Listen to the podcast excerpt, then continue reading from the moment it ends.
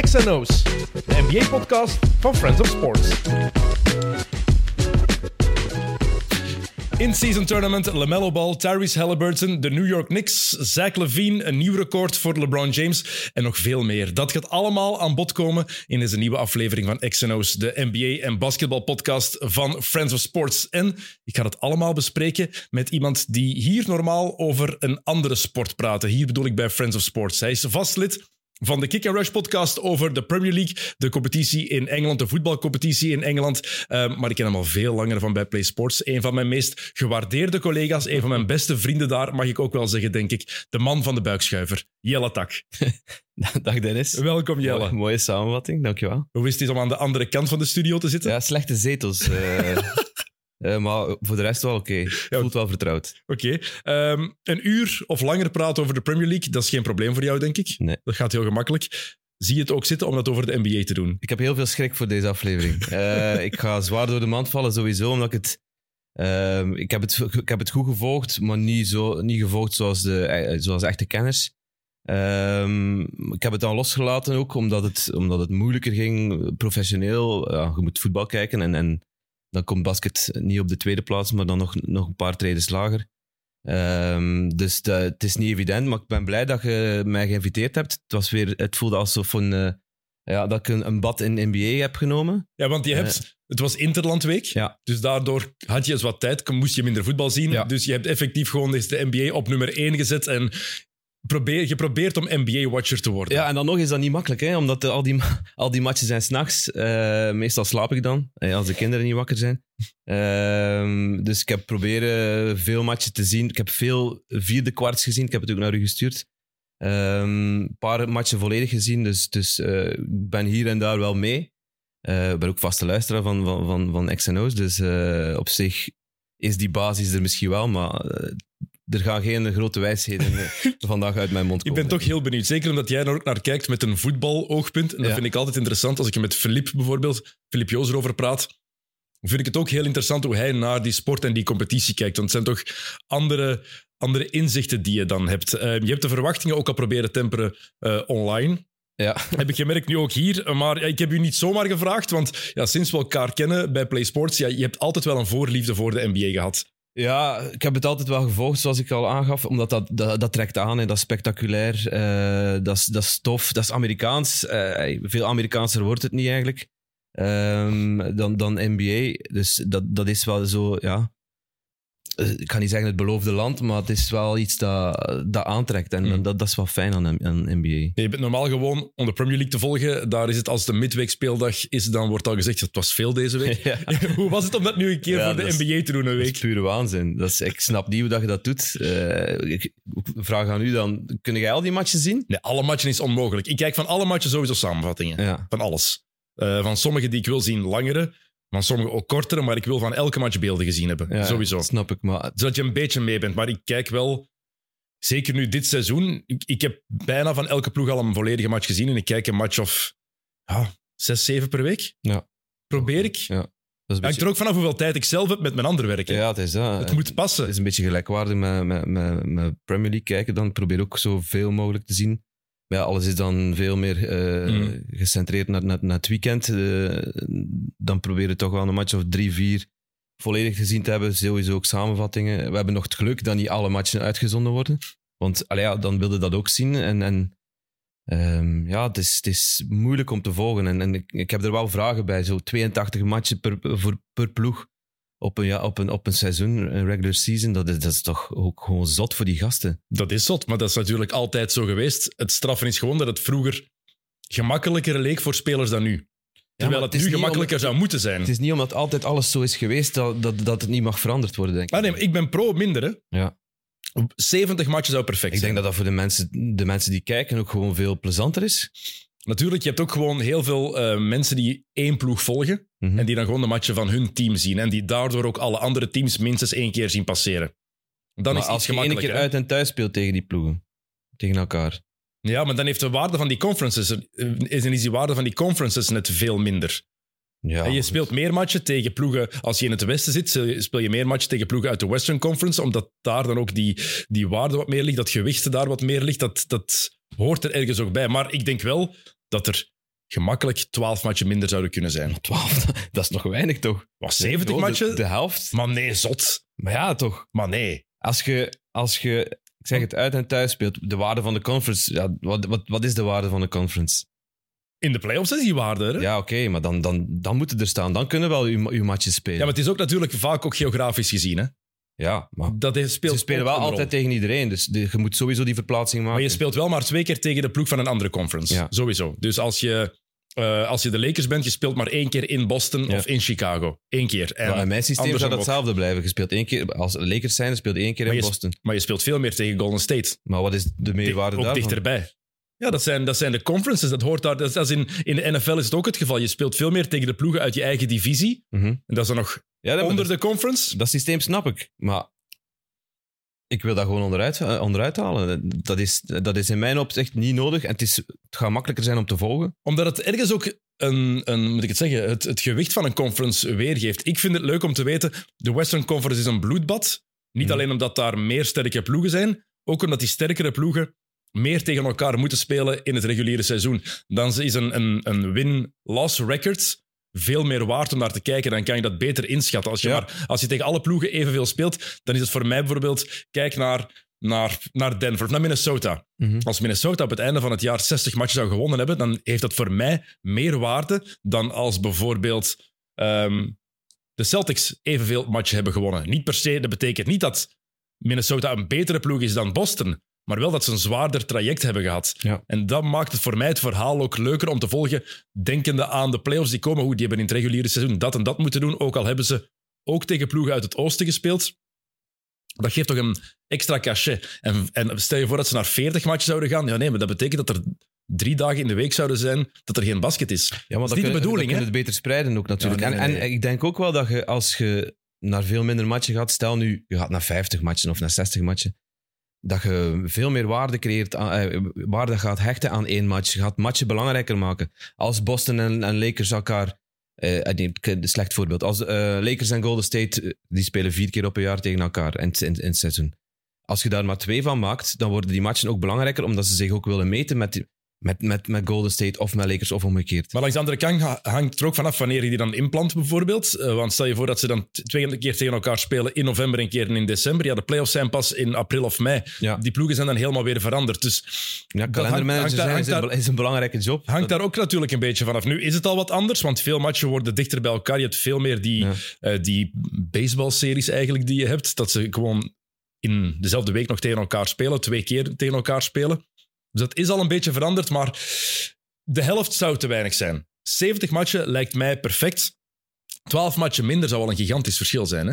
Daar Ja. gaat er ook al veel meer van afhangen. Dan gaan, Voor de spelers toch ook? ja, dat is voor de spelers zeker. Maar ik durf niet met zekerheid zeggen dat, omdat er nu, stel je voor dat er 12 matchen minder zouden zijn. Ik durf niet met zekerheid zeggen dat er dan geen load management meer zou zijn. Hm. Dan zouden ze daar ook wel weer excuses voor vinden. Wat je wel merkt nu is dat het al minder gedaan wordt. Ja, Door de regels die er- bestraft worden. Hè. Ja, oké, maar ze konden ook denken, eh kus mijn kloten. Hm. Ik betaal die boete wel als ploeg. We, hier, eh, we gaan dat gewoon blijven doen zoals we het altijd gedaan hebben. En laat maar zo. Ik zou daar niet van schrikken. De eigenaars hebben genoeg geld. De meesten zijn niet gierig. Ik wil voor alle duidelijk ook niet de, de NBA aanvallen. Hè. Oh, maar, ja, maar- Ik vind dat in het voetbal ook veel te veel matchen zijn. Als je nu kijkt, die, die, die interlandperiodes die nu heel snel op elkaar zijn geval, eh, gevolgd, ja, dat, dat, dat boeit niet. Hè. Sorry, maar voor België-Estland blijf ik het niet thuis. Eh, ook, al ook al zijn het, zijn het de Rode Duivels, dat is, ja, dat hoort erbij, dat komt erbij. En, en dat is zo wel een onderbreking van, van het werkritme dat Mhm. wij dan hebben. Ehm, ik vind dat niet plezant. nee. Maar het reguliere seizoen, ja, ze hadden daar iets voor nodig om het meer waarde te geven. Ja. En daarom hebben ze nu het in-season tournament ingeplant. Mhm. Ehm, Dat vind ik wel tof. voor ons maakt dat op zich weinig uit, denk ik, als je hier bijvoorbeeld in, in, in Europa puur NBA-fan bent. Want je bent, dat hebben we nog besproken met de Keurig voor, denk ik. Ehm, ik ben enthousiast dat het terug begonnen is. En het enthousiasme blijft toch wel zeker de eerste drie, vier weken. Want het is, het is terug. Ja. Daarna, vanaf begin december, zou je kunnen denken: nu heb ik iets nodig. Maar in de States is het NFL-seizoen bezig. Ja. Daar is NFL, American Football, is koning. By far. Dat is, er komt niks nog maar aan de enkels van die sport. Dus daarom dat ze het al vroeger hebben gedaan. Wat ik ook wel begrijp, want er is meer interesse. Door die velden is, er ook, ja, is het veel visibeler. Je weet meer wat het is. ja, wel raar hè, die velden. Hangt er vanaf waar, hè? Ik zag dat veld op, eh, in Philly. Dat was echt niet goed. pijn aan mijn ogen. Het veld van de Lakers vind ik om aan te kotsen. Ja, dat heb ik nog niet gezien. Dat is gewoon te geel. Geel werkt niet. Nee. Want ehm, Indiana... Maar, ja, maar rood en blauw samen ook niet. Hè? Ja, dat van OKC vind ik... Nee, dat is blauw en zwart. Nee, rood en, vooral het volledige rode van de Bulls vind ik ook lelijk. Maar Ja. het probleem met dat gele is, want bij Indiana is het zo'n gele strook. Ik zie die lijnen niet als ik tv kijk. En, maar, en waarom is dat precies? Is dat gewoon voor dat, om, om verschil te maken met dat in-season tournament? Om duidelijk te maken, als je kijkt, ja, het is een in-season tournament game. Dat vind ik, wel, ik, vind, dat vind ik een goed idee. Maar ze hebben zoveel grafiek op die, op die, Maar dat op die wedstrijden Je- staan. maar je moet dat denken, denk aan mensen of jonge gasten die even op hun telefoon kijken. Snel. Mhm. Je moet nergens op letten. Je ziet meteen in-season tournament. Ja, Dat, vind ik heel slim gedaan. Valt wel op, ja. Ik vind het, heel slim, ik vind het idee fantastisch. Maar andere, En- andere kleuren. Als Sommige kleuren werken gewoon niet. Sommige werken ook weer heel goed. Dat van Atlanta, ja, dat, is- babyblauwe, vond ik dat wel cool. Dus er zijn er sommige die wel marcheren, andere niet. Want ik vind dan... Denk aan de FA Cup. Ik weet niet wanneer iets een FA Cup match is en een gewone match, behalve dat ik dan moet letten, de grafiek daarboven. Ah ja, het, is, het staat Ja, je logo ziet het aan de grafiek in principe, ja. Er moet iets beters bij voor Mhm. bedenken ja. in de, in, in de Premier League. Maak de, de, de, de graslijnen anders, maak er cirkels van. velden. Nee, dat gaat niet. Eh, op de- bij, die lagere, bij die lagere ploegen hebben we wel wat slechtere velden natuurlijk. Dan zie je het misschien wel, wel direct. maar- Speel met een speciale bal, bijvoorbeeld. Maar iets dat het duidelijk maakt, het is FA Cup. Hier is het, en dat is wat de NBA wel goed doet. Ze denken, nou, hoe kunnen we dit ehm, interessant genoeg maken, nog iets extra aangeven? En dan vind ik dat wel tof. Ja, dat moeten de Amerikanen natuurlijk niet leren. hè. Die zijn, ja, dat gevoelt aan alles dat het super commercieel is. Eh, ik had het u nog gestuurd ook, die, die commentatoren daar, die zijn ook gewoon, ja, die doen, die doen commerciële diensten ook. Hè. Die, die kondigen reclames aan en af. Dat, is, dat, vind ik nog, dat vond ik nog het zotste van al. Het was plots, ik denk dat een match van, van de Lakers was, eh, een, een, een, een autoverhuurbedrijf dat plots reclame maakte. Dat is dan meestal tijdens eh, de, de, de free throws. Eh, ja, dat, is, dat, dat, ik kan niet zeggen dat mij stoorde, maar het was, het was wel zoiets dat heel opvallend was. En, en, en ja, De statistiek, vooral ook zo van, ja, deze, zo'n zo'n rubriekje. ja. Ehm, deze rubriek aangeboden door. ja, ja, ja. En dan het bedrijf dat volgt. Je hebt daar zoveel verschillende. Deze statistieken aangeboden door. Of de. mm, wat is het? Ehm, State Farm, Statline of the Day. Ik weet het niet. Je hebt zoveel verschillende. Ja. Zeker, je hebt de nationale broadcast. Daar gebeurt het al in. Dan heb je de lokale, waar het ook nog eens extra in gebeurt.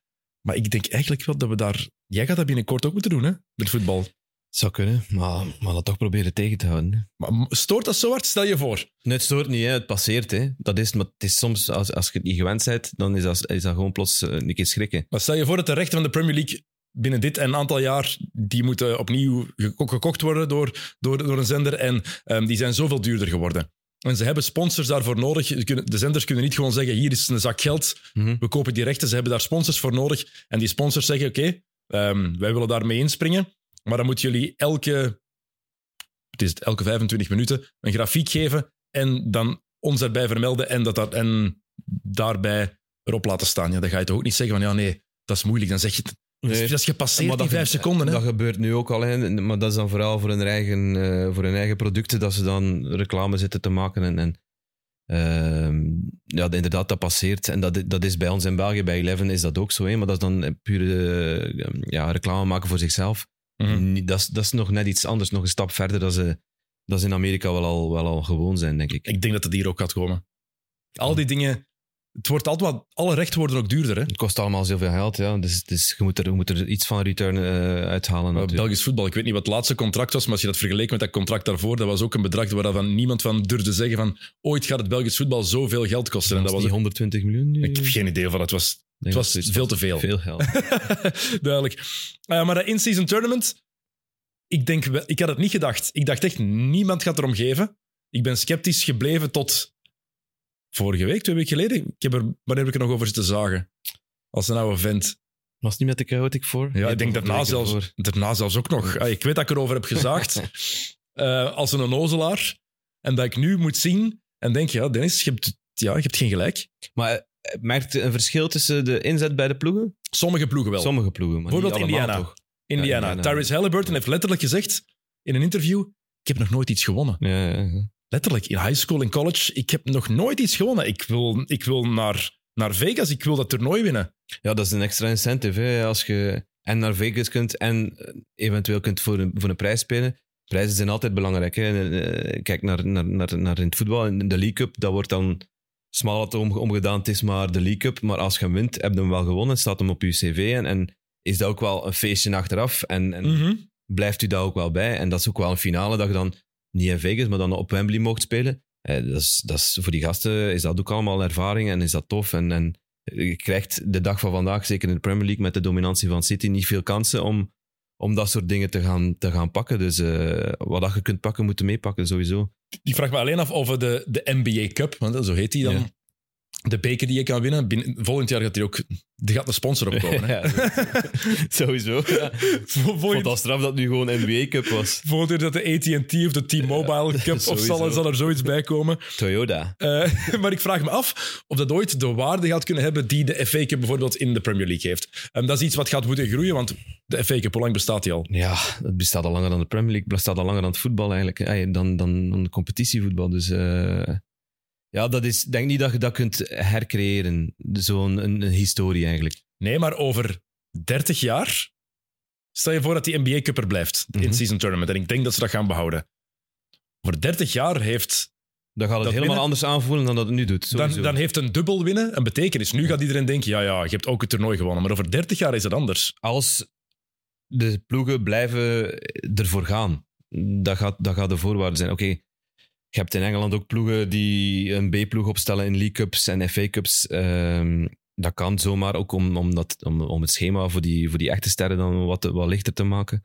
Maar dat is het verschil. Daar is het erbij. Hè? Ja. Hier zijn die matchen ook gewoon reguliere seizoensmatchen. Ja, dat vind ik wel goed dat het erbij hoort, omdat ja, als, je, nee, als je niet keert om die een beker, moet je toch die matchen spelen, omdat het belangrijk is voor, voor, voor je record in, in, in het seizoen en, en om te zien waar dat je uiteindelijk gaat, gaat stranden. Ja. Het, is een beetje kunst, het voelt een beetje kunstmatig aan, door dat geknutsel zo een beetje, maar op zich ik denk wel dat, dat, dat, dat iedereen het kan omarmen eigenlijk. maar is alles, systeem. alles is kunstmatig. Hè?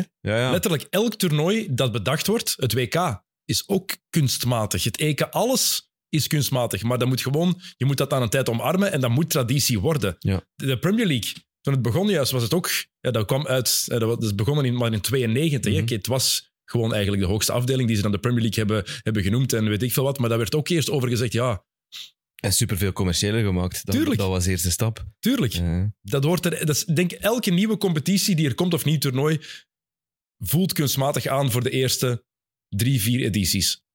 En als het werkt, dan kan je dat veel sneller omarmen. En nu merk je dat, want je hebt dan één het sportieve, sommige gasten die beseffen, we hebben nog nooit iets gewonnen. Sommige ploegen die volgens mij ook beseffen, een titel gaan we misschien niet winnen dit jaar. Mhm. Maar dit kunnen we wel pakken. Dat is Ja, al hoeveel één. matchen moet je eigenlijk winnen? Uiteindelijk een match of tien, zoiets? Nee, In minder, hè? Zeven. Minder. Of zeven, ja. Want je, eigenlijk, nee, je, moet- je moet niet alles winnen. in Lakers, het- Lakers en Indiana zitten nu al in kwartfinale. Hè, want je dus- moet de groepsfase niet per se ja, winnen. nee, hè? je moet ze niet allemaal winnen, het is waar. Je moet je gewoon kwalificeren eigenlijk. Bij de, en dan vanaf de kwartfinales moet je er drie winnen. Ja. Want het is nu al tof, vind ik. Maar het is eigenlijk nog niet echt begonnen. Want vanaf Nee, de nee. kwartfinales is het single elim- elimination. En dan weet je dat zoals eh, het NCAA-toernooi, dat zoals het WK en het EK, in één match kan alles gebeuren. Dat gaat wel tof zijn, denk ik. Ja. Dat is een soort van, van finales dat gespeeld. Eh, ja, dat, dat, is, dat is voor die gasten van de NBA ook denk ik wel iets, net iets anders. Want ja, soms als je een competitiematch speelt, ja, winst of verlies. Ik zag nu de reactie van LeBron na de nederlaag tegen Dallas. Hij was al aan het lachen na twee, twee Ja. seconden na de match. Dat was zoiets van, ja, dude, die klopt niet. Hè. Als je dat soort matchen dan gaat verliezen, dat is misschien, dan gaat het dan misschien toch een minuut of vijf wachten voordat hem eh, wat begint begint Want je hebt ook in het reguliere seizoen effectief ingecalculeerde nederlagen. Hè? Ja. Ploegen die weten, oké, het is een zware week geweest. We hebben die week vier of vijf matchen. En het is de tweede match van een back-to-back van twee dagen op rij. De kans dat we die verliezen is groot. Dat zal, wordt ingecalculeerd als een nederlaag. Ja. In, hun, in hun voorspelling van het seizoen. Dat hoort daar gewoon ergens bij. Je- Niemand gaat 82 en 0 gaan. Maar dat bedoel ik dus met het te veel aan matchen. Dat moet eruit, vind ik. Als je dan een aantal ma- een match of 20 minder speelt, of 30. eh, maar 30, Taki. ja, maar ja, goed, ik, ik probeer maar eh, ja, een oplossing te zoeken. Hè. Eh, dan, dan gaat het ja, gaat de wedstrijd toch veel belangrijker maken, denk ik. Ja, maar niemand gaat ook 52 En gaat de nederlaag ook zwaarder aanvoelen dan dat het nu doet. Dat is waar. Maar dat is het verschil bijvoorbeeld met de NFL. Oké, dat kan fysiek gewoon niet. Ja. Maar elke nederlaag is belangrijk daar. Hm. Dat, telt, dat telt allemaal door voor uw, uw standings, ook in, eh, in, in, de, in de rest van het seizoen in de playoffs. Wa- Waarom is er eigenlijk vandaag geen basketbal? Is dat puur omdat... Thanksgiving. omdat de NF ja, Thanksgiving, maar is dat puur omdat de NFL-dag is ook vandaag in ja, Amerika? op Thanksgiving is er geen, eh, geen er zijn, ik, ik las dat er maar vier dagen zijn wat er geen eh, NBA wordt gespeeld in, in de regular season dan, dan Election Day, ja, Ja. dat lijkt me logisch. Eh, ja, Thanksgiving zat er dan bij. Dan de finale van ehm, college basketball is dat zeker? Is het dan ook geen match? Kan. NCAA ja. eh, tournament en... Kerstavond? Kerst, eh, nee. Kerstdag wel, kerstavond Kerstavond. wordt volgens mij niet Eve, gespeeld. ja. Christmas Eve. ben ik zeker. Dus eigenlijk vindt een NBA Thanksgiving belangrijker dan kerst. nee, maar vroeger was het... Of is dat Thanks- puur door NFL? Thanksgiving was NFL-dag, kerst was NBA-dag. Ja. Standaard. Nu heeft de NFL ook beslist om ook kerstmatchen te beginnen uitzenden. Dipshits. Echt. dat is echt... Ja, ik vind dat vreselijk. Ik vind dat echt vreselijk. Dat is NBA-dag. Er zijn vijf matchen. Dat is, voor veel mensen is het dan echt de start van het seizoen. Oké, het is kerst. Hebben ze nu iets aan willen veranderen door dit toernooi. Ehm, maar nu heeft de NFL er ook geclaimd. En ja, je weet ook gewoon... Meer mensen gaan naar de NFL kijken. Het voordeel is... Ja, omdat ze daar naar een, in een andere fase van de competitie Dat is zitten. het, het, maar dat is het voordeel net. Het seizoen kan al voor een groot deel beslist zijn. Dus heel wat matchen die dan misschien gespeeld worden, die gaan minder belangrijk zijn. Er gaan minder mensen naar kijken, want een paar weken later beginnen de playoffs. Wat is, hoe zit dat eigenlijk met die verhoudingen in, in Amerika? In de NBA, NFL? Wat populariteit? Ja. Is dat, nog, is dat meer NFL of is dat... NFL is echt koning. Ja. Dat is echt belachelijk. Dus als die- Allee, belachelijk als in indrukwekkend. Hè? Niet belachelijk in het negatieve, want ik hou van de NFL, maar het is... mede daardoor speelt, eh, eh, zijn er geen NBA-matchen op Thanksgiving, omdat ze niet in die concurrentie willen gaan met, met eh, NFL. Ze weten toch dat er niemand gaat kijken dan. Dat weten ze maar al te goed. Nochtans, de dagen van de Super Bowl wordt er ook wel NBA gespeeld. Terwijl ze dan ook weten dat iedereen naar de Super Bowl gaat Ja. kijken. Maar ze plannen dat wel meestal, dat er denk ik tijdens de Super Bowl geen matchen, geen matchen zijn. Maar NFL is by far de meest populaire sport. Leek even, heel, wat min, heel even leek het een beetje minder te zijn, maar dat, is, dat verschil is gigantisch. Het is NFL op één, NBA op twee, baseball op drie nog altijd en NHL op vier Mhm. qua grote sporten. Baseball heeft een zware terugval gehad. is nu iets populairder geworden omdat ze die regels een beetje aangepast hebben. Je hebt nog maar 15 seconden om te pitchen.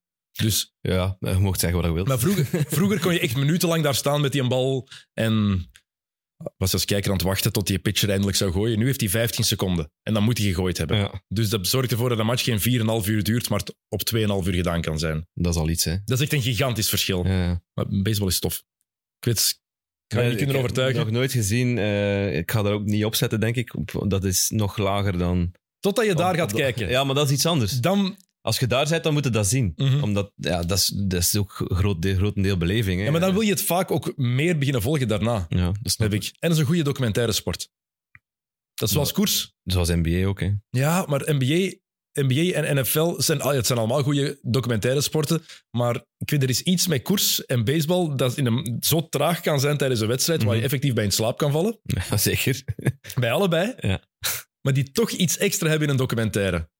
Ik vind dat, echt, ik vind dat bij koers, bij Belgasport bijvoorbeeld. Ja, Die koersverhalen werken ook koers altijd. is heroïs. Ja. Dat, is, ja, dat is ook gekke werk. Hè? Die mannen op de fiets zetten zeven uur lang en, en over de kasseien laten dokkeren of, of een grote ronde laten rijden drie weken lang. Dat is, dat is ook waanzin. En dat, dat is wat er zo aantre- aantrekkelijk is. En het is ook niet... eh, De eerste is belangrijk in koers, maar ook de, de 230ste is, is, heeft in principe ook wel zijn verhaal geschreven. Ah, Ah, wel, als en in, die en in mannen die in Parijs-Roubaix als laatste binnendruppelen, die hebben ook een geweldige koers. Misschien nog een, een straffere koers gereden dan, dan Mhm. de mannen die voorin zaten. Ah, wel, en baseball heeft ook heel veel lagen. Mhm. En dat maakt het eigenlijk interessant. En los van het feit dat je gewoon tegen een klein balkje moet slagen dat tegen 120 km per uur op je wordt afgevuurd. Ja, dat, dat is, je moet er wel willen staan. Dus, en dat is effectief in een, in een kleine vak eigenlijk moeten kunnen smijten. Eh zwat. Ehm, het tournament, ehm, wat ook trouwens een bepaal, belangrijk is, denk ik, voor heel veel men- mensen, hebben ze toch al gezegd, zoals Damian Lillard heeft het al vaak gezegd, 500.000 dollar is voor sommige spelers in de ploeg heel belangrijk en heel veel geld. Niet iedereen heeft een contract van tientallen miljoenen. Mhm. En blijkbaar motiveert dat sommige mannen ook. Ja, geld motiveert altijd, denk ik. Anders zouden die mannen ook niet zoveel verdienen. Moet alleen nog iets meer aan vasthangen, vind ik. Ja, ik vind het nog op zich wel oké nu. Eh, moet het, is, iets- het is puur voor de prijs dat gespeeld nu. En wel ja, en dat is niet genoeg. Waarom niet? Als je daar nog iets, een play-off plaats of een play-in plaats, afhankelijk van waar je bijvoorbeeld eindigt. Ehm, iemand had het voorgesteld in de Bill Simmons podcast pas. Ehm, ik denk dat het dat was, was bij de mismatch. Nee, ja, denk Bill Simmons podcast. Iemand die zei van, kijk, stel je voor ehm, dat je een, een top 6 ploeg bent in het reguliere seizoen, krijg je automatisch thuisvoordeel als je toernooi wint. Als je een top 8 ploeg bent, dan krijg je automatisch een play-off plaats bij de top 6, top 10, au- dat je, of top 11 automatisch play-in Dat Mhm. er toch iets aan vasthangt. Niet per se, stel je voor dat nu Portland het zou winnen. Gaat niet gebeuren, maar stel je voor. Ik kan niet zeggen, ja, jij krijgt meteen een playoff plaats. Maar, ja, ik vond het wel een interessant voorstel. maar je verdient het niet, hè, op basis van je regulier seizoen. Verdien je niet om in die play-offs te zitten of zelfs in de play-ins. Dus. Maar dat geeft dat toernooi wel nog meer waarde. En dat zorgt ervoor dat ploegen Ja. daar nog meer gaan voor willen gaan. Maar dat voelt voor mij dan iets te, iets te geforceerd. Oké, je hebt nu als, kunt als bekerwinnaar, eh, een tweede klasser kan een beker winnen ook. Mhm. Dan heb je dat Europees ticket, maar dat is, dat is, een andere competitie. Dat, is, dat, is, ja, dat breekt niet in, in in het, in het eigen seizoen. Het is ook voor, voor het seizoen daarna dan pas. Ik zou het cooler vinden, moest bijvoorbeeld de FA Cup, als een, eh, een championship ploeg die wint, automatische promotie naar de Premier League. Maar nee, kom. Zou toch super cool zijn? Jawel, man. Jij zou het heel de sport verkloten. Man, Voetbal moet flexibeler zijn. nee, nee, nee. Dat vind ik niet. Kom aan. Stijgen en dalen, daar, daar is niks mis mee. Nee, er is niks mis mee, maar het zou daar nog meer waarde moet aan het- geven. eh, op basis van je seizoen moeten verdienen om te stijgen of te, of, of, of te Dat is een degraderen. Europees ticket als tweede klasser, kom aan. Ja, maar dat kan, hè. Als je de beker wint, dan Ja, wel, ja, dan is het toch cooler om naar de Premier League te gaan. Maar nee. Nee dat, Dan heb je die miljoenen. Daar, Kijk naar Wigan, die de beker hadden gewonnen, denk ik. En ik denk, denk dat ze dat jaar ook gedegradeerd met waren. Roberto Martinez. Dat, is dat, ik denk dat ze dat jaar gedegradeerd Ja, ja. waren ook. En die vanuit tweede klasse dan gewoon eh Europa League gespeeld. Dus dat is ook wel tof, hè. Dat is tof, maar... Ja. En Ik wat vind ook, niet dat er iets moet, moet aan, aan vastgaan. Laat het maar zoals het is. En laat het misschien ook wel evolueren. Het zal wel evolueren, sowieso. Ehm, en, en dan kan het misschien wel nog aan belang winnen. Eh, wat ook natuurlijk eh, mee kan spelen en kan helpen, is heel veel spelers die bijvoorbeeld eh, het niet gewoon zijn om in, in playoff-series te spelen waar veel druk op staat. Kijk nu naar Indiana Mhm. of Minnesota. Die kennen dat nog niet eigenlijk. Minnesota vorig jaar de playoffs gehaald, eruit in de eerste ronde. Indiana met deze ploeg geen playoff-ervaring. Deze matchen, daar staat meer druk op. Er komt meer media-aandacht bij kijken. Er is, het is veel meer. Stel je voor dat zij naar Las Vegas gaan. Ja, dat gaat een zottekot worden qua media ook. Hè? Ja. En qua, qua verwachtingen die er geschept worden. En je moet meteen presteren. Zelfs al win je het toernooi niet, dat zijn wel leermomenten die je anders in het reguliere seizoen niet hebt. En Ja. dat is ook echt wel een meerwaarde. Ja, en zoals je zegt, voor die, voor die, voor die ploegen die, die echt de, de laatste jaren die play-offs gemist hebben of, of nog geen kans gemaakt hebben in de play-offs, dan zijn dat inderdaad, het zijn finales hè, en, en dat, is, dat is wel iets anders dan gewoon een, een, een regular season match te spelen. Dus, eh, en, en die jonge gasten kunnen er alleen maar beter van worden. Hè. Chance dat de Rosse Magier niet naar XNO's luistert, denk ik. Nee. Zijn finales. Ik heb het al een paar keer gedacht van, ah shit, ik mocht dat niet gezegd hebben. Ja, maar je zegt trouwens wel, het voetbal moet, moet zo geen dingen veranderen. Maar dat is wel iets wat Ja, ik... ik, ben een, ik ben een, een, een traditionele, nee, Dennis. eh, ik vind, maar je, je, je- hier, een traditionele die net zegt, de NBA moet 30 matchen minder spelen in een seizoen. ja, omdat, de omdat het voor mij te veel is. Ja, maar dat- als je een traditioneel... want Ik vind vaak net wat de NBA heel goed doet, behalve dan het aantal matchen. Want ze gaan het ook niet verminderen, want het zou betekenen minder, minder eh, Ja. inkomsten. Het gaat om centen, hè, sowieso. Daarom gaan ze het niet veranderen. Eh, heel simpel. Wat ik vaak niet snap is, eh, wat ik prachtig vind aan de NBA is dat zij heel vaak denken aan wat er belangrijk is voor de kijkers. Mhm. Eh, wat er spectaculair is. Ze hebben de regels van het spel voor een deel aangepast. Als je kijkt naar de jaren 80 en 90, begin 2000 en nu, handchecking mag niet meer. De spelers in de perimeter die moeten meer ehm, ruimte krijgen om het spectaculair te maken. Ergens drie seconden in de paint. Je mag daar niet blijven staan als verdediger. Dan moet je daaruit gaan. Illegal defense is afgeschaft. Dat is een ander soort defense eh, geworden daardoor. Er zijn zoveel dingen aangepast om het product aantrekkelijker te maken. En dan zie je het voetbal. Maar dat alles hetzelfde En dat verandert geen kloten. Ja, dat verandert wel, hè. Ja, je moet, je moet nog tien minuten langer spelen nu. En ik Ja. hou van voetbal, dat weet je. Ja, maar dat vind ik goed. Ehm, Die tien minuten langer. Ja, Maar kom aan, Taki. ik, ik las nu onlangs nog iets ehm, van de, ja, de effectieve speeltijd. Mhm. En die is in de Premier League nu door die regel vier minuten meer. Wat nu op, op 59 zit ongeveer, dus ze willen naar die 60 gaan. Ehm, ja, het gaat daarom, hè. het gaat om het voetbal. Hè. Maar weet je hoe je dat kan oplossen? Een voetbalmatch 70 minuten maken en de klok stoppen. Fout, Ja, blijf nee, maar liggen nee. en wacht. Maar ze gaan stoppen met zich aan te stellen. Ja, maar dat, gaat, dat gebeurt nu ook. Hè. Door het feit dat, ja, dat, er, dat er blessurebehandelingen zijn, die tijd wordt b- ja, bijgehouden, zogezegd. Waardoor dat je dat soms matchen krijgt. Zeker in het begin van het seizoen was dat dan plus jij- 15 minuten. Jij zegt net, ik heb geen tijd om al die matches te zien. Ik heb geen tijd om die 20 minuten extra nog te kijken. Ja, snap ik. Ja. Dus dat is hetzelfde. ja, nee, ik snap het. Ja. Het is toch veel logischer om... Ik weet, het is traditie, dus het gaat nooit veranderen, denk ik. Maar een voetbalmatch van 70 minuten. Met een klok die stopt. Gewoon één. Die, die aanstellerij waar zelfs de grootste voetballiefhebbers van houden zich gaan ergeren, gaat eruit gaan. Dat een ozel tijd trekken. Ah, ik ben, die keeper is die geblesseerd is, die eigenlijk niks heeft. gaat er ook uitgaan. Ja, maar aan, aan, Al die kleine dingen aan de andere kant... gaan weg. En je gaat voetbal zien. Ik ga nu misschien tegen mijn product spreken, maar ik, op, en dan, ik hou er wel nog van. Van, van dat soort, dat soort ja, boefjesgedrag. Hè? Een beetje tijd trekken, een beetje, ja, een beetje venijnig doen. Een Ben, beetje, ben je, echt Bel- ben je België-Frankrijk al vergeten? Het einde daar? Ja, dat kan ook frustrerend zijn. Ja, dat snap ik. Maar het, hoort aan de ene kant ook bij voetbal, denk ik. Ja, maar, ja, maar zo, dat is het probleem. Maar daarom, vaak. dat is met die extra... eh, Dat ik wel fan ben van die extra tijd, dat dat zo lang is nu. eh, omdat dat op die manier erbij te tellen, dat je dan wel een soort andere matchen krijgt. En je ziet nu ook superveel goals in, in toegevoegde tijd. Oké, want toegevoegde tijd is, is verviervoudigd, eh, zeg maar. Ja, Ehm, dus dat, dat, dat, dat, dat zorgt ook voor een andere dynamiek, vind ik. dat zou ik ook net tof vinden, dat het dan 70 minuten is en ook gedaan, minuut 70. Dus je weet, we hebben nog 25 seconden. In het hockey is dat ook het geval. Het is, als het gedaan is, is het gedaan. Dat je weet, nu moeten we gaan. Niet, we hebben nog één kans en dan altijd gezaag. Allee, ref, we gingen nog. Nee, Ja, maar dat gezag gaat altijd hebben. nee, maar dat niet meer. Want je weet, de buzzer, het fluitsignaal is er. We kunnen niet meer gaan. Je gaat niet zagen als je weet, in de NBA zag je ook niet, als, als een buzzer gaat, ga je ook niet meer klagen van, we hadden nog, nee, het dat is het is waar. gedaan. Je hebt Ja, geen tijd meer. Dat is anders. dat is NBA en dat, dat is een high-scoring game. Hè. Voetbal is, is, gaat om, echt, echt om details. En, en, en een fout net binnen of net buiten de 16 kan een, een- gewoon een wereld van verschil maken Mm. in, in, in het voetbal. Nogmaals, ik hou van voetbal, hè, maar ik wil ook voetbal zien. Dat is het punt juist Ja, eigenlijk. wel, daar proberen. Dat zijn ze toch al aan het werken met Ja. de Premier League. Dus je mocht niet zo sceptisch zijn. Oké, eh, normaal kies ik zelf de onderwerpen. Ja? We hebben er al een paar behandeld die jij had gekozen. Eh, maar deze week heb ik dus effectief niks beslist waar we het over gaan hebben. Dus shoot, waar wil je het nog over hebben? Wel, ik kom net uit ehm, Lakers Dallas. Misschien moeten we daar even gewoon mee beginnen. Dat was... Ik, ik heb eh, in het begin gezegd, ik heb veel vierde kwarts gezien. Mhm. Ehm, en ik kwam in de match net op het einde van het derde kwart. Het was een verschil van 20 punten voor Dallas. Ik dacht van ja, dat wordt hier niks. En eh, een beetje, een beetje doorgespoeld. En dan plots kwamen die Lakers terug. Dat, was, dat, dat vond ik wel ehm, heel straf langs beide kanten eigenlijk. Dat die Lakers nog die mentaliteit hadden om, om, om daar nog echt een match van te maken. Eh, en dat dat publiek er ook ging, zo- eh, zwaar ging achter staan. En dan dat bij Dallas niks meer lukte.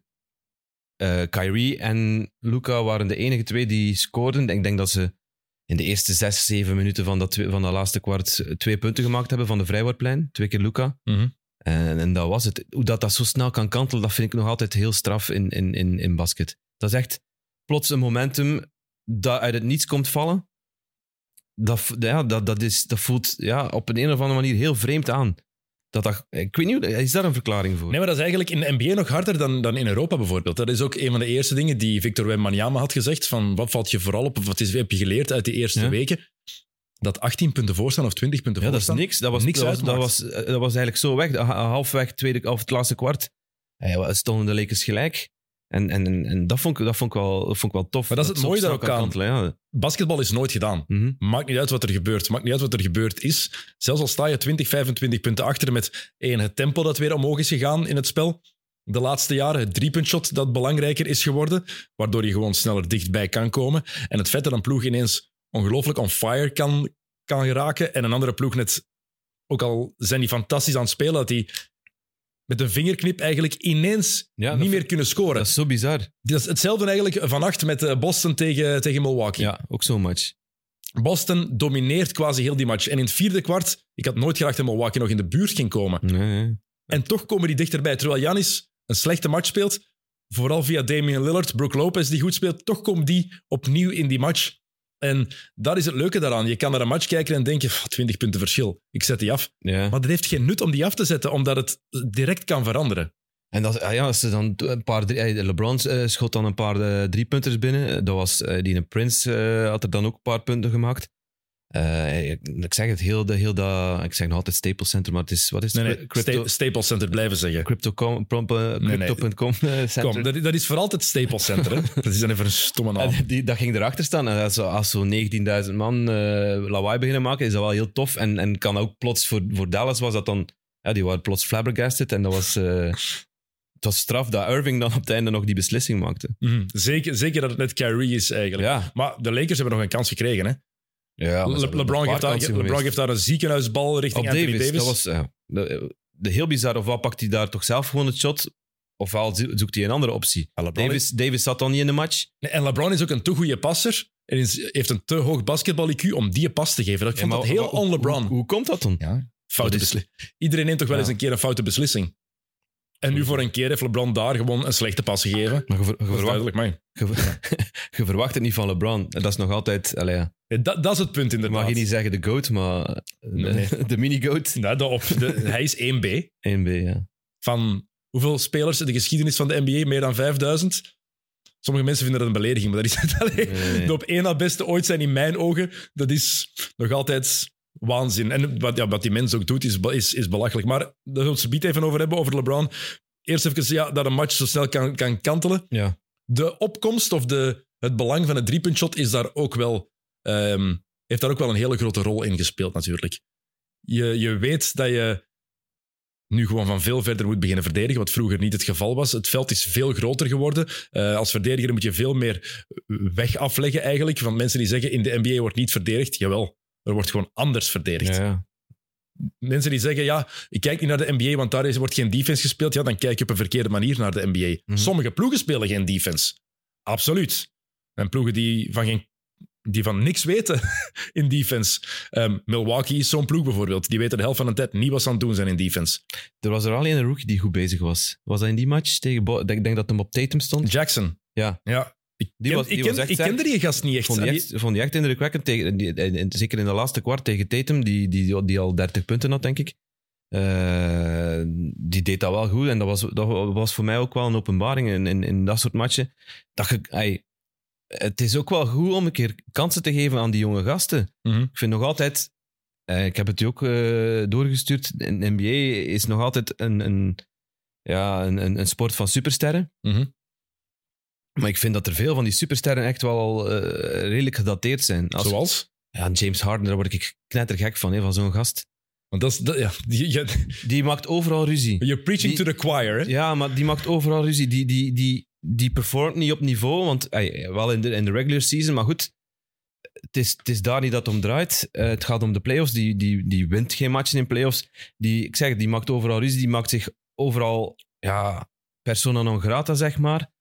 Hey, dat, dat moet ik niet, hè. Sorry, maar als je, als je dat in het voetbal doet, als je zo'n reputatie opbouwt, dan, dan ga je niet meer bij de, bij, de, bij de grote ploegen kunnen spelen. Dan ga je daar nergens nog een kans krijgen. Nu, het ding is wel En nu, dat- nu, nu wordt er wel nu wordt er nog zelfs getraind. Wordt er een stuk van de toekomst weggegooid. Mhm. eh, Zeker in in het geval van de Clippers dan. Om die Harden binnen te halen, terwijl dat je er al drie gro- andere grote rondlopen hebt.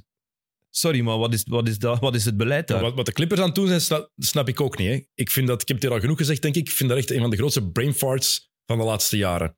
Achterlijke trade, waar ze in mijn ogen niks mee gaan winnen. James Harden zorgt voor succes in het reguliere seizoen. Vorig jaar was hij bij Philly goed, hè? Mhm. Echt een heel goed seizoen. Hij en Joel Embiid, dat werkte.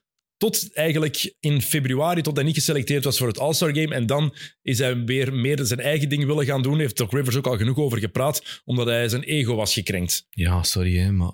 Maar sommige spelers geven te weinig om winnen en meer om individuele zaken. En James Harden is een van die mannen, spijtig genoeg. Winnen Dat is vind, niet... ik, dat vind ik zo jammer. Maar dat is ook jammer. Daarom is dat een van de meest frustrerende spelers die er is. Want heeft genoeg talent. Ja, tuurlijk. Is meer dan goed genoeg om een ploeg te leiden.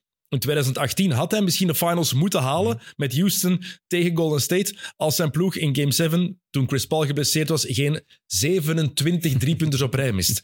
27, hè? Ja. Dat is onwaarschijnlijk. Dat, dat, dat, ik dat snap aantal. niet dat zo'n gast dat ook niet, niet zelf kan snappen. Dat, hij, dat het niet gaat om statistieken en om... oh, Oké, het is deel van de sport, het hoort erbij. En, en, en je moet een bepaald ritme vast hebben in dat regular, regular season om dan naar die playoffs te kunnen gaan. Maar ik denk niet dat hij dat snapt, dat die playoffs belangrijker zijn dan, dan, dan een gewone season. Maar één, dat is eh, ingesteldheid. Dat is in elke sport zo. Je hebt in elke sport gasten die liever, en vrouwen, die Ja. liever voor zichzelf spelen dan voor het team en dan voor het succes. Die Ja, maar die vallen sneller door de mand, vind ik. Ja, maar dat is ook duidelijk bij Harden. Die is ook elke keer door de mand gevallen in de playoffs. Hè. Kijk vorig seizoen. Maar hij blijft wel zijn kansen krijgen bij, bij, bij, die, bij die ploegen. Omdat iedereen denkt van, als het ooit eens wel klikt... Ja, maar nu, nu zouden ze het toch al mogen weten. Maar kijk naar vorig seizoen tegen Boston. Embiid is geblesseerd Ja. en Harden scoort daar de 40er Ja. in match 1. Eh, Harden speelt daar twee fantastische matchen. Maar als het erop aankomt, zit hij met een stinker. In game 7, wie was er niet? James Harden. Ja, je weet, dat, je weet dat hij fantastische matchen kan spelen, maar het is echt niet reliable. En, Maar als coach denk je toch ook, oeh, maar je, je houdt ergens in je achterhoofd, je weet wat je heel het reguliere seizoen gezien hebt. Je weet wat het kan zijn. Je weet hoe het eruit kan zien. En dan zie je die in dezelfde serie twee monstermatjes spelen, dan je denkt, oh, dat het dit jaar eindelijk wel het geval Ik zijn. zou er Daar, zot van worden. daar reken je op, hè? Ik zou er echt zot van worden als coach. Dat je, ja, je rekent erop, maar we weten ondertussen dat we er niet op kunnen rekenen. Maar het is niet alleen Harden. Hè. Eh, als ik sommige, sommige plays zie, en, en ik snap dat je naar de superster wil gaan, omdat die, ja, die hebben de, de meeste klasse en de meeste eh, guts om, om, om ook, om ook die, die, die momenten te beslissen. Maar sommige plays, ik zag nu een play van, van wat was het? Eh, een of andere match van Boston eh, met Drew Holiday langs de zijlijn en die gaf die bal gewoon terug. Ik weet niet meer tegen wie dat was. Het was onlangs. Dat ze, ze hadden nog een kans, Boston. Was tegen Charlotte niet? Eh, of nee, dat was, dat was in overtime. Dus wat bent door elkaar aan het halen. maar dat je denkt van ja, ze gaan, ze gaan sowieso naar, naar Tatum gaan. Mhm. En dan denk ik van ja, nee, doe iets anders. Ja, maar dat is, dat is omdat je gewoon ook weet, dat is het grootste... Ze hebben zoveel talent bij, Bo- zeker Ja, bij maar dat is Boston nu, maar... Dat je weet ook dat het de grootste kans is op succes. Ja, maar die anderen weten dat toch ook? En maakt niet uit. Dat is net waar een superster een superster maakte. Naar wie ging de bal vroeger? Naar Kobe, Ja. de Lakers. Naar wie ging de bal bij de Bulls? Naar Jordan. Maar die En- anderen en- kunnen ook shotten, hè. Steve Ja. Is, die teert daar nog altijd op, op zijn shot. Ja, op de ene keer. ja, maar Maar ja. dat, is het, dat is het ding, dat het percentage, dat is net wat die grote mannen zo groot maakt. Om er ook te staan in die momenten. En daar onderscheiden zij zich. Hè. Zij kunnen ook net ervoor zorgen dat, ook al weet iedereen, hij gaat het doen, dat zij het ook effectief doen. ja, en Dat is wat dat net zo speciaal maakt. is het niet, v- valt het niet vaker tegen dan dat het wel lukt? Hangt er vanaf bij wie. Ja. Dat is het hele punt. Hè. Want als we praten over een Chris Webber bijvoorbeeld, en over een Karl Malone, Mhm. dan gaat het vaak over in de clutch gaven zij de bal af. Er wordt verwacht van die grote mannen dat zij een verantwoordelijkheid nemen in een penaltyreeks. Op het, stel je voor, finale, we gaan gewoon hypothetisch zeggen, hè? Meer al finale. Argentinië, Argentinië, maar echte finale. ja, ja. Argentinië-Portugal. Mhm. Je verwacht in die penaltyreeks dat Messi en Ronaldo de belangrijkste penalty nemen. ja, wat is de belangrijkste penalty? Ja, dat, dat, is, dat is ter discussie. Dat ga je, maar gewoon dat zij of een belangrijke penalty nemen. Ja. Als stel je voor dat die, dat die zeggen, ja, wij gaan hem niet trappen.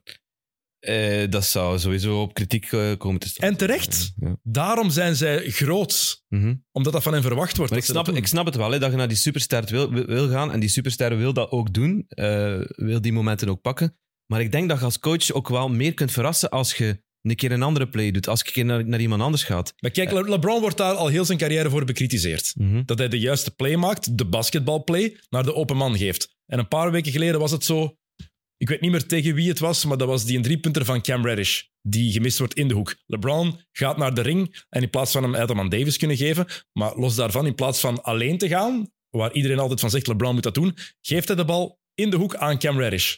Een gast die dat jaar, toen, op dat moment, 15% van zijn driepunters had binnengegooid. Reddish mist. Want op dat moment, je moet het ook kunnen, hè. Ja, ja. Mentaal moet je het ook Je kunnen. moet er klaar voor zijn, sowieso. Maar, eh, maar ik ga ervan uit, als je daar speelt op dat niveau, dat je wel iets kunt en dat je... Oké, mentaal is nog net iets anders. Dat is ook de rol die je hebt. Hè? Ja. Niet, niet iedereen staat er ook op het op om een shot te pakken op zo'n moment. Mhm. Maar ik bedoel maar, met mijn, met mijn punt, dat al helemaal eh, ingezakt is, dat je te veel... ehm, ja, er wordt te veel naar supersterren gekeken, vind ik, in, in, in belangrijke momenten. Die, die supersterren gaan altijd een, een, hun momenten eh, krijgen en, en, en, en verdienen. Ehm, als het echt belangrijk is, denk ik, ik, ik- als, als ik coach zou zijn, zou ik toch denken van, kan ik hier iets anders doen? Maar, dat is ook, Kan ik je dat- proberen te verrassen? maar het hoort ook ergens bij de sport. Je weet ook Want dan wordt er gedubbelteamd op die gasten en, en dan... Maar daarom heb je ook sommige mannen die net wel gespecialiseerd zijn in zo'n... Het gaat nu echt puur over het moment dat je een match kan beslissen. Mhm. Crunch time moments. Robert Horry. Mhm. Big shot Bob. Mhm. Dat hij er altijd op de belangrijke momenten stond. Is geen superster. Is nooit een all-star geweest. Is een kampioen. Zeven titels gewonnen. En iemand die effectief altijd, als het moest, het shot pakte en scoorde. Was zo bij Houston, was zo bij de Lakers en was zo daarna bij San Antonio. Altijd was dat Horry. Dus je kan die rol wel hebben. Eh, Mario Ellie heeft dat een tijd gehad bij, bij Houston, dat hij ook die shots kon pakken als het moest. Eh, Sean Elliott bij momenten bij San Antonio. Ehm, Steve Kerr, John Paxson, mannen die je vertrouwde. Dus er, er, Je waren, kunt- je kunt er dat ook- waren er Je wel. kunt dat ook trainen, volgens mij. Nee. Als, maar nee, als je, je kunt dat afspreken vooraf, ehm, dat je daarop kunt voorbereiden in eerste instantie. Stel, je bent eh, de vierde man, oh, de vierde man op blad. Hè. En er- zitten drie supersterren in je ploeg. Bij de tegenstander weten ze ook van, of ze gaan naar, in het voordeel van de Lakers nu, ze gaan naar LeBron gaan. misschien niet naar Davis, maar eh, meestal naar LeBron. Eh, we gaan daarop verdedigen. Terwijl dat je dan kunt zeggen tegen een, ik kan niet ja, een onnozele naam zeggen, met D'Angelo Russell zeggen, jij gaat dat shot pakken en jij gaat dat scoren. Als je dat op voorhand weet, dan kun je daar toch wel op instellen. En Russell is nu ook wel een die de guts heeft om, om dat te doen, om dat shot te pakken. Maar niet, niet per se om het shot te scoren. Dan Niet je- per se om de shot te scoren, maar LeBron kan het ook missen. Tuurlijk, Zoals dat hij nu gedaan heeft tegen Dallas. iedereen kan het missen. Dus Maar je krijgt meer verrassing. En, en dat gaat ook, ja, die coaches gaan ook kijken naar wat er gebeurt in, in, die, in die slotfases. En dan gaat er meer verrassing, gaat er misschien ook meer ruimte creëren voor, voor, voor een LeBron op die manier, door daar wat meer mee te spelen. Nu is het altijd hetzelfde eigenlijk. ja, maar daarom worden ze ook zoveel, zo goed betaald. Omdat zij het moeten doen. Ja, En je kan je daarop voorbereiden, maar dat betekent niet dat je er mentaal klaar voor bent. Daarom dat ik die vergelijking met een penaltyreeks maakte. Je kan Mhm. zoveel trainen op penalties en op penaltyreeksen. Dat is een heel groot verschil. Dat wanneer, dat wanneer je die bal moet pakken en naar die stip moet lopen voor een volledig volle tribune en weet, ja sowieso. ik moet hem binnenshotten, want het is voor de, het is voor de wereldtitel. Oeh, dat dat is toch iets helemaal Op anders? dat, op dat moment in uw vel zit, hè. of in de match zit, dat kan, ook, dat kan misschien ook mee bepalen naar de keuze van de maar coach. het dan. is, ja, We gaan naar die gast gaan. nu het voordeel is ook, je gaat nooit met vijf man op één iemand verdedigen. Hè? Nee. Nooit. En eh, de sterke ploegen hebben genoeg opties. Kijk naar het Miami. Tien jaar geleden het shot van Ray Allen. Ja. LeBron pakt daar eerst die twee driepunters Ja. die hij naast gooit. Hè. Net daarvoor gooit hij er nog één binnen. Dwayne Wade had ook een drive naar de ring kunnen doen. Die had Chris Bosh die een shot had. Maar je wist ook, als het niet LeBron is, wie wil ik die bal zien hebben? Ray Allen. Vroegere superster, heeft dat shot, heeft dat clutch gen. En dat wordt heel vaak zo gezegd, dat dat de clutch gene, of je Mhm. dat hebt of niet, maar dat is wel iets blijkbaar. Ja, sowieso. En, en, en dan, we hadden het dan ook over Boston. Daar gaan ze vooral ook naar Tatum. Terwijl er nog andere gasten zitten die wel die, die kwaliteiten hebben, denk ik. Wie? Ehm, Jalen Brown bijvoorbeeld niet. Hij heeft het bewezen tegen, die, tegen Charlotte. die viel mij tegen de voorbije match. Hij was van- nu wel nu, vannacht was hem goed. Uh, had hem 26 of 27 punten. Maar Die mensen Maar ook niet vergeten, die heeft net het duurste contract in de geschiedenis van de NBA getekend. Maar die weet, ik ben eigenlijk, of weet dat misschien niet, maar hij is eigenlijk de op twee na beste speler van die ploeg. Ja. Dit jaar, Tatum en Porzingis is dit jaar voorlopig beter. Zwijgt over Porzingis. Dat is fantastisch. Ja. Die mensen gaan straks pas begrijpen waarom je dat vindt. Ehm, maar die wil ook laten zien dat hij niet zomaar een derde optie is. Terwijl het misschien beter voor hem zou zijn. Zijn contract zegt ook, eh, ik ben geen derde optie. ja, ja, nee, tuurlijk. Ik ben de best betaalde speler van de volledige NBA. Dat is zot toch. Ja, dat is zot, maar nu, over tien jaar gaan we dat niet meer zot vinden. Mhm. Ja, en, en om die vergelijking dan door te trekken, daarom kan ik wel appreciëren wat, wat Giannis aan het doen is op dit moment. Hij is, hij is zichzelf een beetje aan het wegcijferen voor, eh, voor zijn ploeg eigenlijk. Ja, ik, vind, ik vind dat de Bucks nog altijd niet juist spelen. Dat vind ik, net, ik, vind, ik vind bijvoorbeeld dat Janis toch altijd beslissingen neemt die hij, die hij niet moet nemen. Ja, omdat hij, omdat hij, omdat hij wil dat, dat Lillard, Lillard zich, zich op zijn gemak gaat voelen, dat Middleton nog in, in dat systeem gaat passen. Omdat hij op, op die manier weet van als we met drie zijn die gaan knallen, dan gaan we een veel betere ploeg zijn. Ja, maar ik vind net dat hij dat te weinig doet. Want als hij dat effectief zou willen om Lillard meer op zijn gemak te zetten, dan gaat hij de hele tijd pick-and-roll spelen met Damian Lillard. Want dan geef Ja. je ruimte voor jezelf, voor Lillard. Nu pakt hij nog altijd af en toe van die drie punten dat ik denk, shot, niet doen. Ik denk dat het nog een, een leerproces is ook voor Ja, sowieso. Hij is, hij, is, hij, is het, hij is het wel aan het doen en hij is zich bewust van de situatie, maar zoals gezegd, hij moet misschien nog meer ja, de juistere keuzes beginnen maken. Maar het is wel, het is wel een goede mindset, vind ik. Dat is, maar dat is ook... Hij, kijk, en dat is een mooi Dat voorbeeld. ik- bij sommigen zie ik dat te weinig. Maar dat is ook een mooi voorbeeld dat je aanhaalt. Janis is niet het soort speler dat een match op het einde gaat beslissen. Dat is niet Ja. de type superster die hij is. Want je zegt, de supersterren doen dat te veel, maar dat is ook niet bij iedereen zo. Nee, dat is waar. Want daarom hebben ze Lillard gehaald. Vorig jaar wat was het probleem bij Milwaukee, hoe goed ze ook waren in het reguliere seizoen. Op het einde, als het erop aankwam, ontbrak het hen aan een bepaalde finisher. Ook door de blessures die Chris Middleton heeft gehad. Die was vorig jaar niet Chris Middleton. Dit jaar ook nog altijd niet trouwens. Nee, die is nog aan het terugkeren, ja. Met die minutes restriction. Ehm, maar daarom hebben ze Lillard gehaald, omdat Lillard dat wel heeft gehad.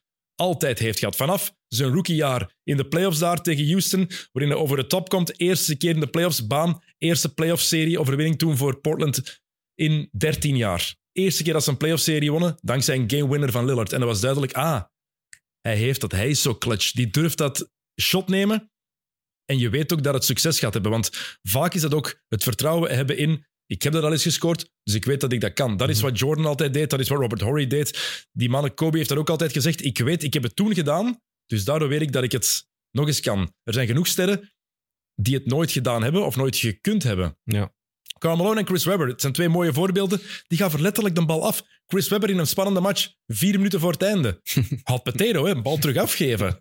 Ja, Ja. dat is... Als ik een fan ben van een ploeg en ik zie dat, dan denk ik, hé hey, maat, kom. Jij verdient de big bucks, eh, big bucks, eh, big bucks, waarschijnlijk ook. Jij verdient de big bucks. Jij moet, dat, jij moet, dat, jij moet die, eh, dat initiatief nemen. En Ja. niet per se het shot pakken, maar wel de juiste play nemen. Dat vooral. Dat vind ik, dat vind ik het belangrijkste. Maar Dat- kijk dan naar LeBron, die doet het altijd en het resultaat is niet altijd positief en die wordt daar dan op afgemaakt van oké, je hebt het de kans genomen, je hebt het in iemand anders zijn handen Wordt hij echt zo afgemaakt omdat hem dan dat shot niet pakt? Ja. Dat Terwijl dat hem nu tegen Dallas ook een andere keuze had moeten maken, in principe. ja, hij heeft gewoon een slechte pas nu. Maar ja, kijk, Ja, hij is- krijgt dan ook die drie, dat driepunt shot. Dat was ook niet... Maar dat moest hij wel pakken. Ja, moest wel pakken. maar vaak als hij de kans kreeg om te beslissen, was vroeger de kritiek vooral, hè, dan gaf hij de bal af. Heeft dat al tegen Toronto heeft hij die game winner gescoord in de playoffs. Tegen Chicago in 2015 heeft hij aan de baseline die game winner gescoord. Tegen Cleveland, eh, tegen Orlando met Cleveland in 2009. Er zijn genoeg momenten Ja, geweest waarin hij wel clutch is geweest. Ik vind dat straf dat die gast zich nog altijd moet verantwoorden voor dingen dat hem wel al gedaan Nee, heeft. omdat hij En- vaker wel dan niet het shot afgeeft aan iemand. Ja, maar met het idee van die staat er beter voor, denk ik dan. Ja, het probleem is... Ik denk dat- niet dat hij op dat moment de ballen mist om dat shot te pakken. Ah, Ik, vind- ik, ik ben, Ja. ik, vind- ik, van alle kritiek die je op LeBron kan geven, vind ik daar ook onterechte kritiek. Ja, voilà. Laat dat duidelijk zijn. Ik vind daar ook onzin. Hè?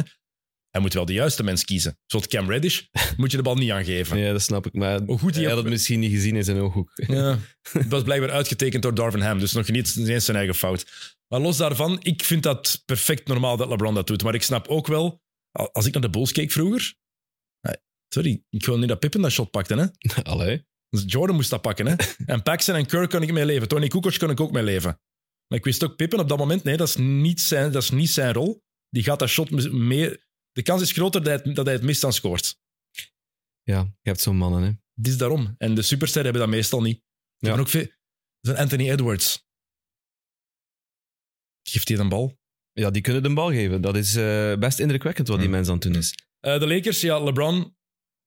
Ze verliezen, maar LeBron was weer goed vannacht. Als je de cijfers bekijkt, eh, bekijkt, bijvoorbeeld, als ik het juist heb, daar straks nog opgezocht, zijn de Lakers plus 27,9 met LeBron op het veld. Ja, wat wil dat zeggen? Dat ze zoveel punten meer scoren dan hun tegenstanders. Ah, ja. met, eh, Want ik zie zoveel statistieken passeren dat ik denk van, oh, wat is dat? dat is wat er op daarvoor? Cleaning the Glass stond. Ik weet niet of het helemaal correct is, maar dat is het laatste wat ik ervan gevonden heb.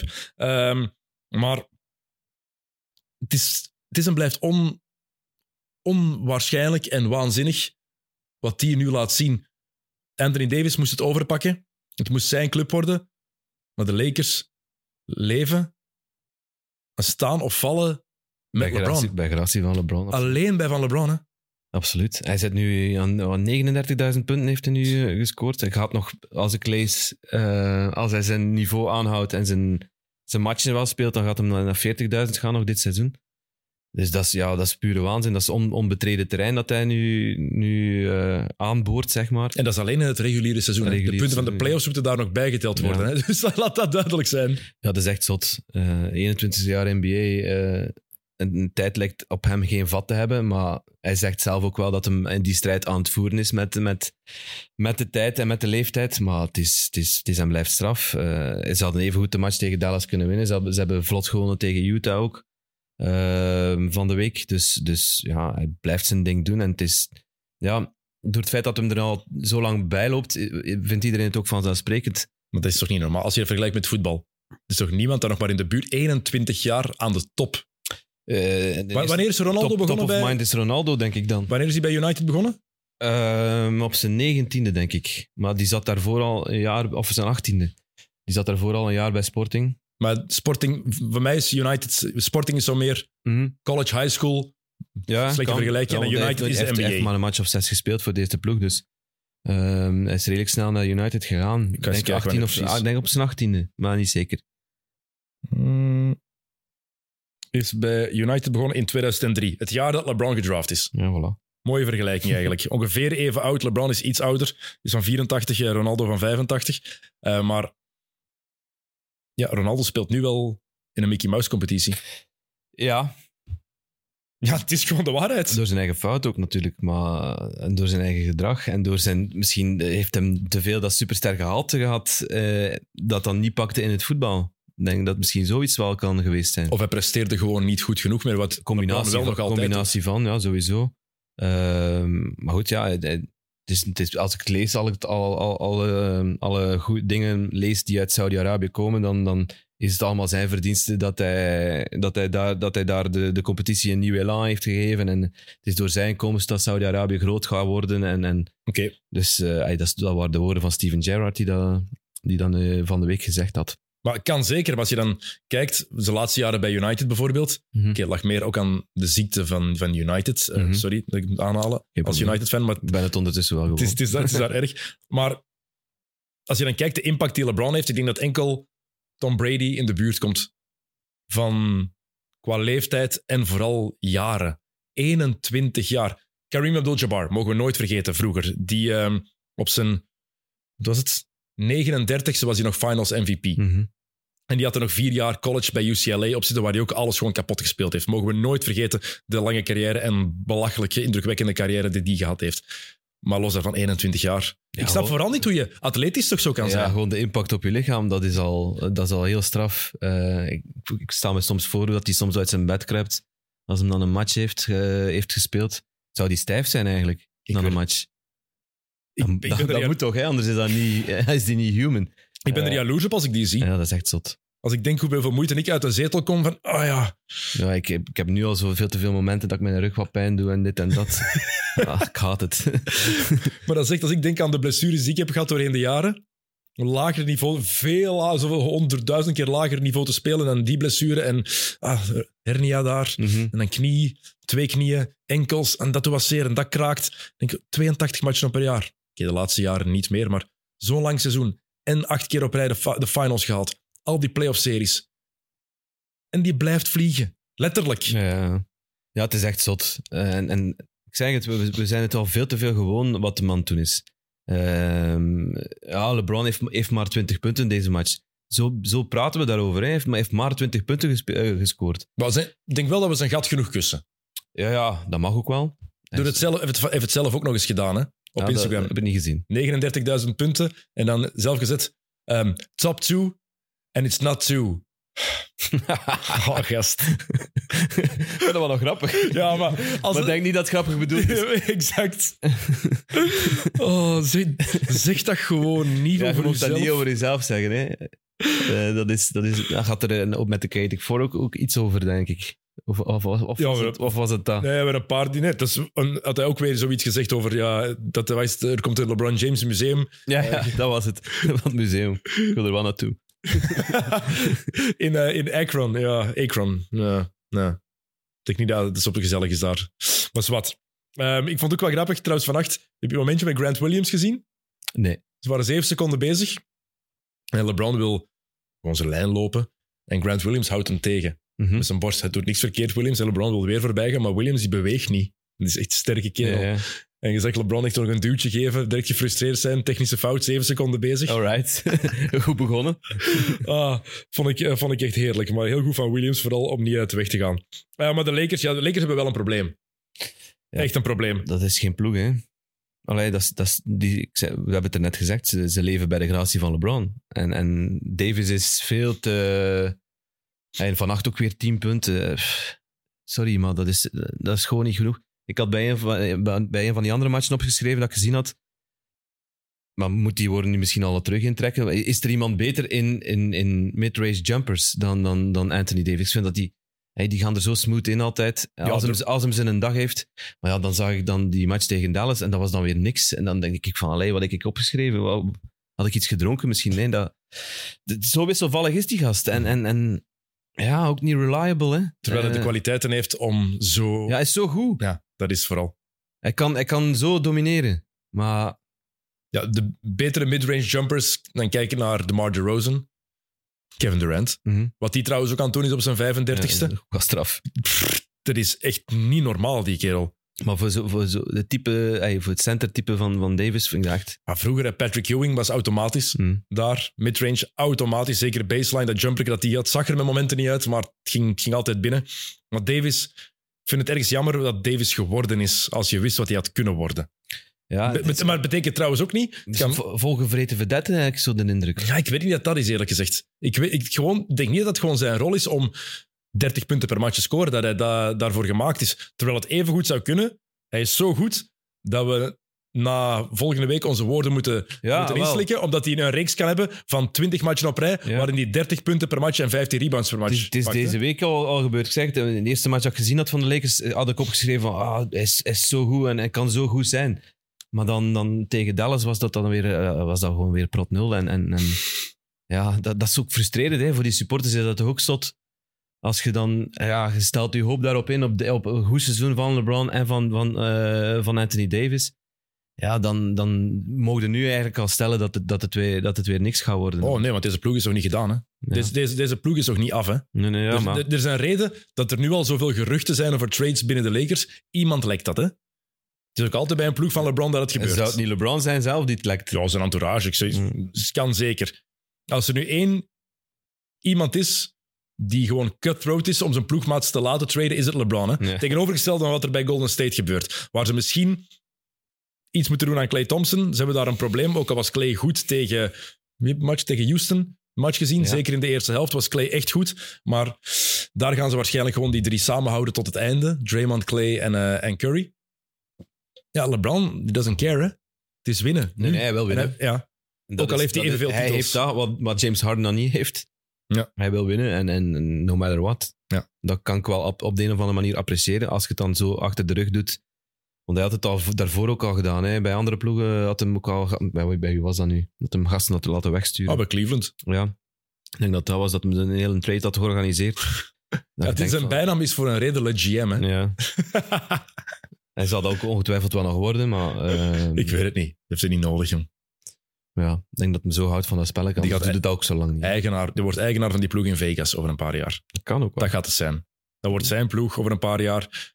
GM, dat is te veel, dat is te hard, dat is te veel werk. Vooral niet te hard, maar dat is veel te veel werk. hè. En vergaderingen doen en zo. Ja, hij gaat wel nog altijd zijn invloed aan uitoefenen, maar als eigenaar. En dat gaat hij beter doen dan Jordan, denk ik. Dat is En ook wat, niet zijn, moeilijk. wat, wat zijn dan de geruchten van, van trades eh, rond LA? Eh, ja, D'Angelo Russell en Rui Hachimura worden daarbij genoemd, dat die getrade zouden worden of daarbij betrokken zouden zijn. Cam Reddish, niet onderschatten, die weg zou kunnen gaan, maar hangt er ook vanaf. Afhankelijk van wanneer je je contract getekend of verlengd hebt, eh, pas vanaf 15 december of 15 januari gaan er veel spelers getrade kunnen Mhm. worden. Dus daarom is het nu nog rustig eigenlijk. Eh, welke naam worden er genoemd? Kyrie Irving, als het ooit mis zou gaan in Dallas. Daar is al lang rekening mee gehouden dat Kyrie naar de Lakers zou kunnen en willen gaan. En eh Zach Levine nu, hè? Dat vind ik goed. Dan gaat hij niet naar New York. Ja, want dat wou ik in het begin zeggen, nog niet ge- ge- gezegd, maar je, bent een, je hebt een ploeg gekozen een aantal jaar geleden. ja, ja omdat New ik York er- niks omdat, ik- van. Omdat ik er geweest ben. Eh 2000... Wacht, hè, het eerste jaar van Carmelo. Het was zijn eerste maanden bij, bij New York. Dat is 2011, denk Ja, ik. hè. 2011. Ehm, toen waren wij... Ik denk dat hem dan in februari gekomen is. En wij, wij waren in, in maart in New York. En we zijn toen naar een match geweest. Ik weet wel niet meer tegen wie dat was. Maar het was wel... Ah, het was geweldig. Was, ja... Het was MSG, hoe, dat MSG moet zijn. En, en veel is geweest. Eh, wat de laatste jaren misschien een beetje minder is geweest. ehm, qua sfeer dan.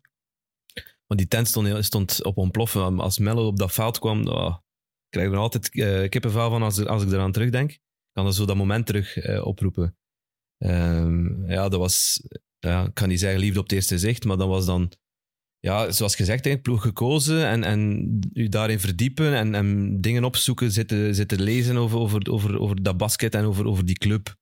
Eh, vooral ook over, over Mello dan zelf, eh, omdat ik er wel eh, fan van was. Nog altijd trouwens, ook al speelt hem dan niet meer. Ehm, ja, en dan op die manier beginnen die ploeg te volgen. En, en ja, dat laat hij niet meer los en dat kruipt onder uw vel. En, en dat is dan, hè. Ik snap het. Dat ik snap het. Nochtans heb je echt nooit de, de gouden... De, Nee, nee, de- je hebt nee, geen- gouden tijden zelfs niet. Je hebt bijna geen enkel goed jaar van de niks mee. Nee, veel, veel miserie. Veel miserie dat ik ook aan mezelf getwijfeld heb van, kun jij nu zo'n slechte keuze maken voor ploeg? Eh, nee, maar... Het is- echt wel erg eigenlijk. Hè? Man United, Ferguson gaat dan weg en dan kiest hij voor de Ah, wel, het, ligt- het, het- het ligt misschien aan mij. Maar ik heb wel, ik heb wel iets met, met ploegen die, waar, waar, waar er, ja, ik kan niet zeggen een randje aan zit, eh, of kan niet zeggen in verval ze- is, maar ehm, waar verhalen te, te rapen zijn. En, en dat vind ik altijd wel tof. Eh, ook, ook in de Premier League, eh, bij Kick and Rush, probeer ik zo ja, die verhalen naar boven te spitten, eh, om die dan, dan op, een, op een vatbare manier eh, te, te, te kunnen brengen. En dat, vind ik, dat vind ik geweldig. En de Premier League is, is ook zo'n competitie waarin heel veel verhalen zijn, waar heel veel gebeurt rond de spelers, rond de, rond de ploegen. Ja, er, er, is, er is altijd wel iets dat, dat te vertellen valt. En, en, en dat, vind, ik- dat vind ik de max. En bij New York, ja, dat is, ja, het is New York ook. Hè. Eh, het, is, het is voor een reden ook eh, die stad. Ehm, dus En die zaal, dat is iets... ja, die zaal is, is fenomenaal. Er is iets magisch aan Madison Square Garden. Ik weet ook de eerste keer dat ik daar naar een match ben gaan kijken, was in 2007. En ja, voor ons was dat extra speciaal, want de Knicks de ploeg van mijn vader. En mijn vader heeft nooit de Knicks in New York kunnen zien spelen. Mhm. Nooit. Ehm, ik denk dat hij maar één keer een NBA-match heeft gezien, dat was in Orlando. Mijn eerste NBA-match die ik ooit gezien heb. En ik weet, ik was met mijn broer. En ja, wij, ja, we moesten natuurlijk gaan kijken in Madison Square Garden. En ik weet, eh, mijn, eh, mijn moeder, haar, haar vriend en mijn toenmalig lied waren drinken aan bestellen. En ik was er wel aan, aan het rondkijken. Zo, waren nog gewoon in die gangen daar rond aan het lopen. En ik zag ineens zo de ingang naar de zaal. Ik heb meteen mijn broer geroepen, Niels, kom zien. En wij dan met twee daarin gelopen. En ah, volledig kippenvel Ja, van gewoon Ja, die zaal. Het is ook nog maar de tweede keer dat ik een NBA-zaal in levende lijven zag. De eerste keer was ik acht jaar en dan... Ja, dat komt er harder binnen. Wauw, man, dat was echt waanzinnig. Dat deed mij... Daar was ik echt niet goed van, echt emotioneel van. Mhm. En dan een match kijken met de sfeer, die supporters die beenhard zijn. Ja, ja. Er, er is daar iets wat je in veel andere zalen niet hebt. En dat valt moeilijk uit te leggen tot je bent gaan kijken eigenlijk. En Ja. vooral tot je ook eens in een andere zaal bent geweest. Ik kan, moeilijk ver- ik kan moeilijk vergelijken, want dat was mijn eerste en enige NBA-match tot dusver. Ehm, het zou wel zalig zijn om daar, no- om daar nog een paar aan toe te voegen natuurlijk, maar dan, dan moeten we dat wel eh, in de toekomst gaan zien. Eh, maar ja, het is, het is een zotte ploeg ook gewoon. Hè. Eh, ik vind dat nu die laatste jaren wel een beetje gestabiliseerd is, en wat ik wel goed vind. Ja. Ehm, ze zijn echt wel aan het bouwen, denk ik. Het bestuur daar is verstandig. Leon Rose, World Wide West. Verstandiger, ja. Ja, maar, maar die pakken het slim aan. Ja. Als je kijkt wat ze vroeger deden, wat ze onder Isaiah Thomas gedaan hebben, wat ze al, eigenlijk in alle Ja. Dolan-jaren gedaan hebben, dat is een gigantisch verschil met hoe het, eh, hoe het er nu aan Ik heb heel veel gaat. schrik. Ze, ze, ze hebben, ja, ze hebben veel, wat is het, protected picks en ze hebben veel mogelijkheden. Ook al hebben ze niet veel cap space. Ehm gevoeld dat ze, iets aan, dat ze iets gaan doen en ik hoop dat het iets is dat, dat, goed, dat goed meevalt.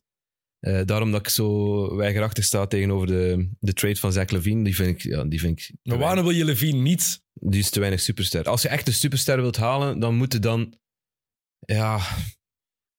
Ik weet niet wat er vrijkomt hè, binnenkort. Maar dan moet je echt voor een hele grote gaan. En daarom had ik het wel... eh, Dat gaat niet meer gebeuren. Had ik het wel gezien met Joel Embiid. eh, die Daar gaat het komt. even te goed. Hè? Ja, dat, dat, gaat niet meer, Mhm. dat gaat niet meer gebeuren. Ehm dat gaan ze niet kunnen, niet kunnen overtuigen. En dan gaan ze ook heel, te veel, veel, heel veel moeten opgeven daarvoor. Ehm, dus dat zou ook niet goed zijn voor, voor, voor de franchise zelf dan. Maar ja, ik lees veel over Donovan Mitchell. Mhm. Dat zou ik goed vinden. Ja? Ja. Het is niet, niet de, de ronkende naam, maar dat kan, dat kan het wel nog worden, denk ik. En hij is, is, is een hele goede maat van Jalen Brunson ook. Eh, die, denk ik, in college samen gespeeld hebben, als ik het goed had. Nee, nee, heeft niet samengespeeld in college. Of samen, ze hebben samen wel een connectie. Ja, maar, want van, van vroeger. Mitchell zat bij Louisville en ehm Brunson komt van Villanova. Ja, heeft nu, heeft nu, zit nu met zijn drie andere ploegen. komt er veel van Villanova. ja. Dat is wel cool. Ehm, ja, en, en die, die, die zou ik wel graag zien komen, omdat die ook wel iets toevoegt, eh, of kan toevoegen aan, aan, aan New York. Ehm, Maar is dat genoeg? Want ik denk inderdaad, ze hebben heel wat assets. Ja. Ze hebben jonge spelers die ze kunnen traden. ja, maar ik ben wel fan van die jonge gasten. Ja, maar Grimes, als, een Quickly. als je een superster echt kan gaan halen, ze hebben, heel wat, ze hebben heel wat picks. Excuseer. Ze hebben heel veel picks, ja. wat heel goed is voor hen. Eh, ze hebben het contract van Maar je bent niet zeker hè, bij die picks. Maakt niet uit, dat is een extra, dat is een, dat is een, dat is een extra, dat is een risico dat veel ploegen wel willen nemen. Als, zeker als een superster weg wil, Mhm. dan wil je picks krijgen. Hangt afhankelijk van wat je toekomstplan ook is natuurlijk. Hè. Ehm, ze hebben het contract van Fournier. Ja. Altijd een zwaar contract eigenlijk. Daar moeten ze vanaf. Waar je iets mee kan. Ja, maar, oké, Ja. maar als het een aflopend contract wordt, dan kan je daar iets mee doen.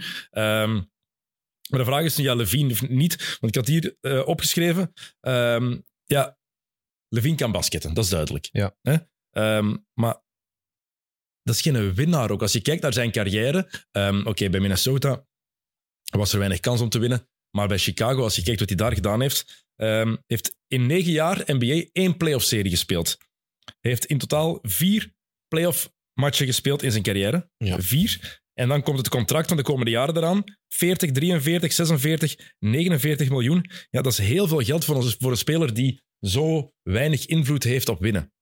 Ja, en dat, is daarom dat ik vrees dat ze, dat ze bij New York er wel vol voor gaan, omdat ze wel een beetje zo in elkaar zitten. Maar ik hoop vooral dat ze het niet doen. Hè. Hij wil zelf niet naar zo niks, blijkbaar. Ja, dat, is, dat is al een goed teken. Heeft hij al, heeft hij al gezegd. Um, maar het, is, ja, het contract is, is waanzinnig. Maar ik denk ook, waarom zou je daar nog voor... Waarom zou je daarvoor gaan als je in New York bent, als je net al die assets aan het sparen bent? Ja. Want... Ze moeten echt een grote pakken. Maar een grote is... Een grote naam wil je zeggen. Ja, ja, ja. Maar als je kijkt, wat hebben er niks nodig? Iemand die kan shotten, kunnen ze nu gebruiken. Iemand die kan creëren. Dat vooral, vind ik. Dat zijn twee, maar dat zijn twee dingen die Levine kan. Hij kan scoren en hij kan creëren vooral voor zichzelf. Hij is goed weg van de bal. Hij is goed in die, die driving lanes. In weg van de bal eh, naar de ring te snijden. Is goed in overscreens te komen en on the move de driepuntshot te pakken. Kan hij allemaal. Dus dat zijn dingen die perfect zouden kunnen. Zou perfect een derde optie kunnen zijn eigenlijk. Mhm. Alleen is het niet goed volgens mij voor dit New York om daar de derde optie van te zijn. Brown, ehm, Brunson en, ehm, en Randall als 1 en 2. Ik vind Randall al geen, niet goed genoeg als tweede optie. Oh, ik heb me eraan geërgerd. Terecht. Ik ook. Ja. Ah, hij loopt veel te veel met die een bal. Nochtans is hij pak beter bezig de laatste weken. Hè? Ja, hij heeft wel zijn statistieken, maar ik, ook tegen, tegen Minnesota was het... Hij die liep zich gewoon te pletten. Dan de shotklok die, eh, shotklok die afloopt en, en dan snel nog inspelen bij, bij, bij Brunson dan die dat dan moet, moet forceren. Ja, nee, daar word ik zot van. Dat zijn, dat zijn geen plays, vind ik. Dat is, dat is niet nadenken over wat je aan het doen bent. Dat is gewoon eerst eh, 20 seconden zoeken om, om zelf iets te creëren, om, om eh, in de lane te gaan of, of, of van, van, van achter de driepuntlijn iets te shotten. Maar ja, dat vond ik echt... Ik heb me er zwaar aan geërgerd. Die mogen ze, die mogen ze verpatsen. Brunson is voor mij ook geen eerste optie. Hele goede tweede optie. Ik vind Brunson geweldig. Ja, maar dat is geen, dat is geen stijl. Nee, het is geen... Om mee te winnen. Die gaat de ploeg niet dragen. Nee. Dat bedoel ik inderdaad. Maar wat je vooral hebt, als je stel je voor dat je Levine binnenhaalt, dan ga je Brunson en Levine naast elkaar zetten. Ja, dat is twee keer geen defense. Hè? Nee. Dat is twee keer gewoon mensen die voorbij gaan blijven lopen en ga maar, ga maar. En hoe goed Mitchell Robinson ook is, want die gast, oh, wat een, wat een niet normaal. anker, jong. Dat is niet normaal. Maar vooral al die rebounds dat die gast pakt. Die zijn knieën, die moeten toch al... eh daar moet toch al sleet op zitten. Ja, Daar. maar dat is bij al die big guys. man, man, man. en hoeveel aanvallende rebounds die vooral pakt. niet normaal. Dat is, die zet goede screens, pakt veel aanvallende rebounds, Ja. speelt met zoveel vertrouwen in defense. de meeste rebounds heeft in de NBA nu, eh, gemiddeld. Ik weet niet wie nu één staat met rebounds. Of offensive dan. Ja, offensive rebounds wel op één. Sowieso, hè. Eh, maar die gast, ik vind die van, fantastisch spelen. Tegen bij Miami ook. Ja, het ziet er Eh, wel niet uit, maar het is niet smooth. Ja, het is Jokic op één, eh, Robinson op vijf. Ah ja, kijk. Rebounds per match. En, eh, offensive? Dat ben ik nog niet. Ja. Ja, oké, ik kan niet alles tegelijk. Hè. Ik denk dat hem daar op één stond. Ik had toch een statistiek zien passeren. Misschien is al veranderd. Ja, offensive rebounds per game, daar staat hij op één. Ja. Met voorsprong. Z- meer dan zes per match. De tweede 4,2. Ja. Dus eh, dat is redelijk indrukwekkend. Ehm, maar ik denk eigenlijk dat er bij de Bulls, als ze daar toch iemand willen gaan halen, er is één... Verder niks. Eh, Nee, als, ze bij de, als er niks bij de Bulls iemand Ja, willen gaan halen, dat er één inter- interessanter persoon is. Het is niet de Rosen en het is niet Vucevic. Dat zeg maar. Volgens mij één Bulls-speler die iedereen wil. En dat is Alex, Alex Caruso.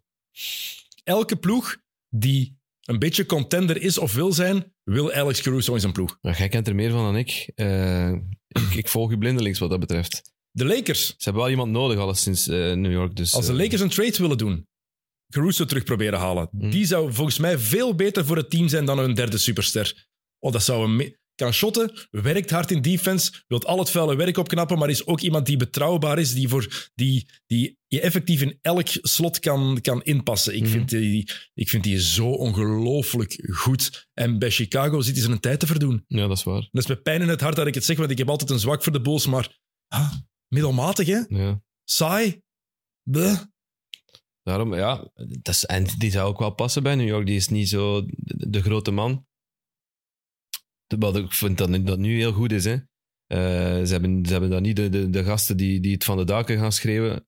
Ehm, wat dat je in het verleden wel had, natuurlijk. Eh, dat, is, dat, is, dat is nu minder. En ik vind het goed dat ze op, in, nu gewoon in de loot aan het bouwen zijn. En, en ja, op zich ook wel resultaten halen. Ze gaan, ze gaan het niet winnen. Hè. Dat, dat, is, dat, is, dat is wel redelijk duidelijk. Maar ze gaan wel volgens mij play-offs halen. En, en misschien nog een keer, zoals vorig jaar, een ronde overleven. En, en op die manier wel hun dingen gaan doen. En, en op die manier misschien ook andere mensen gaan aantrekken. Want iedereen, hey, vroeger was dat toch altijd zo. Iedereen wil naar, naar, naar de Garden. Iedereen wil naar New York. Is, is dat zo? Ja, ik denk het wel. Ik weet denk niet dat, of bij die gasten nog altijd leeft. Zo. Ik denk het niet. Ik denk dat dat eigenlijk weg is, die aantrekking. Het is nog altijd de Garden in New York. Ja. Maar de Knicks zelf, die zijn toch al te lang irrelevant om daar per se naartoe te willen gaan. De laatste grote ster die wilde gaan, was Carmelo Anthony. Ja. Alle andere topsterren, die... Ze hebben er ook veel verkloot. Hè. Eh, hij ze hadden dan Porzingis. Oké, dat was een rookie toen op dat moment dat hem kwam, maar die had wel potentieel. Oké, die heeft, heeft dan heel veel blessureleed gehad ook eh, bij zijn andere ploegen. Nou, bij de Knicks al scheurt zijn voorste Ja. kruisband af. Daarvoor, daarna is hij nooit meer dezelfde geweest. Maar ja, als ik hem nu Tot zie nu- spelen bij Boston, Oh, hij ah, is goed, fuck, hè. jongen. Hij is goed, Ik hè? word zot. Ik word echt zot. ik word echt zot. Ik gun het Boston. Hè. Ik, heb, ik heb niks tegen Boston, maar ik- eh, ja, het is, het is, het is eh, het doet mij terugdenken aan wat het had kunnen zijn. En ja, dat is, nooit, dat is nooit fijn. Hè. Maar ja, natuurlijk, Porzingis hebben ze gedraft. Dat is Ja. nog altijd anders dan een superster die naar daar wil gaan. Hè. Iedereen waar geruchten van de ronde gingen, over de ronde gingen, ehm, dat, ze, dat die naar New York gingen gaan, zijn niet gekomen. Nee, Kevin Durant, Kyrie Irving. dat had ik graag gezien. Durant. Durant en Irving, in pla- eh, dat was toch het gerucht? Ja. Dat zij naar de Knicks gingen gaan, maar het zijn de Nets geworden. Ja. De verkeerde, eh, dezelfde stad, maar de verkeerde kant. Ehm, zou je Towns bij de Knicks willen zien? Ik weet dat hem goed bezig is, en, en, maar ik zie hem niet graag spelen. Ik vind, ja, het, ziet er, het ziet er op, op een of andere manier niet, niet, niet, niet, niet prettig uit. Eh, maar hij doet geweldige dingen. Hè. Nu, nu vannacht ook weer tegen, tegen Philly heeft er wat paar, eh, paar monster dunks eh, gedemonstreerd. Ehm, ik had niet verwacht dat hij dit nog had, dat hij dit nog kon. Ik ben heel, weken. heel verbaasd over Minnesota. Want een paar weken geleden zeiden wij nog met de Georg voor hier van ja, de, de, de Timberwolves fantastisch bezig, ondanks Carl Anthony Towns. Ja. En sindsdien heeft hij zich precies een beetje meer Hij luistert, hè? neergelegd ook bij het feit dat het Anthony Edwards zijn ploeg is. Ja, ja. Hij is niet meer de eerste optie. En hij maakt nog altijd domme beslissingen in matchen. Nog altijd. Maar toch is hij goed. Wat, hij- wat ik hem heel graag zie doen en wat- hij heel goed doet, is ook als ze, als ze de bal snel aan het rondspelen zijn, die laatste beslissende zet eigenlijk geven aan, aan dan meestal Edwards of een Conley die, die, die dan binnenknalt. Ja, hij ziet het goed, hè. En, en, en, maar het ziet er niet uit. Nee, dat ik vind ik ik, vind dat, hem ook heel lelijk om te zien, puur esthetisch. Conley, die naam, trouwens, ik denk dat dat eigenlijk de belangrijke... Hoe goed Edwards ook is geworden, dankzij Mike Conley is Minnesota zo goed. ja, die brengt rust, hè. Echt, dat is zo'n volwassen en, en ja, ervaren man die Ja. in de kleedkamer hebt en op het veld. Perfect ook het verlengstuk van, van, eh, van eh, coach Finch. Ja. Dat is... Ja, ik vind, eh, ik vind Minnesota heel goed spelen. Trouwens, ik heb nog één Wat dingetje. vinden van Rudy Gobert?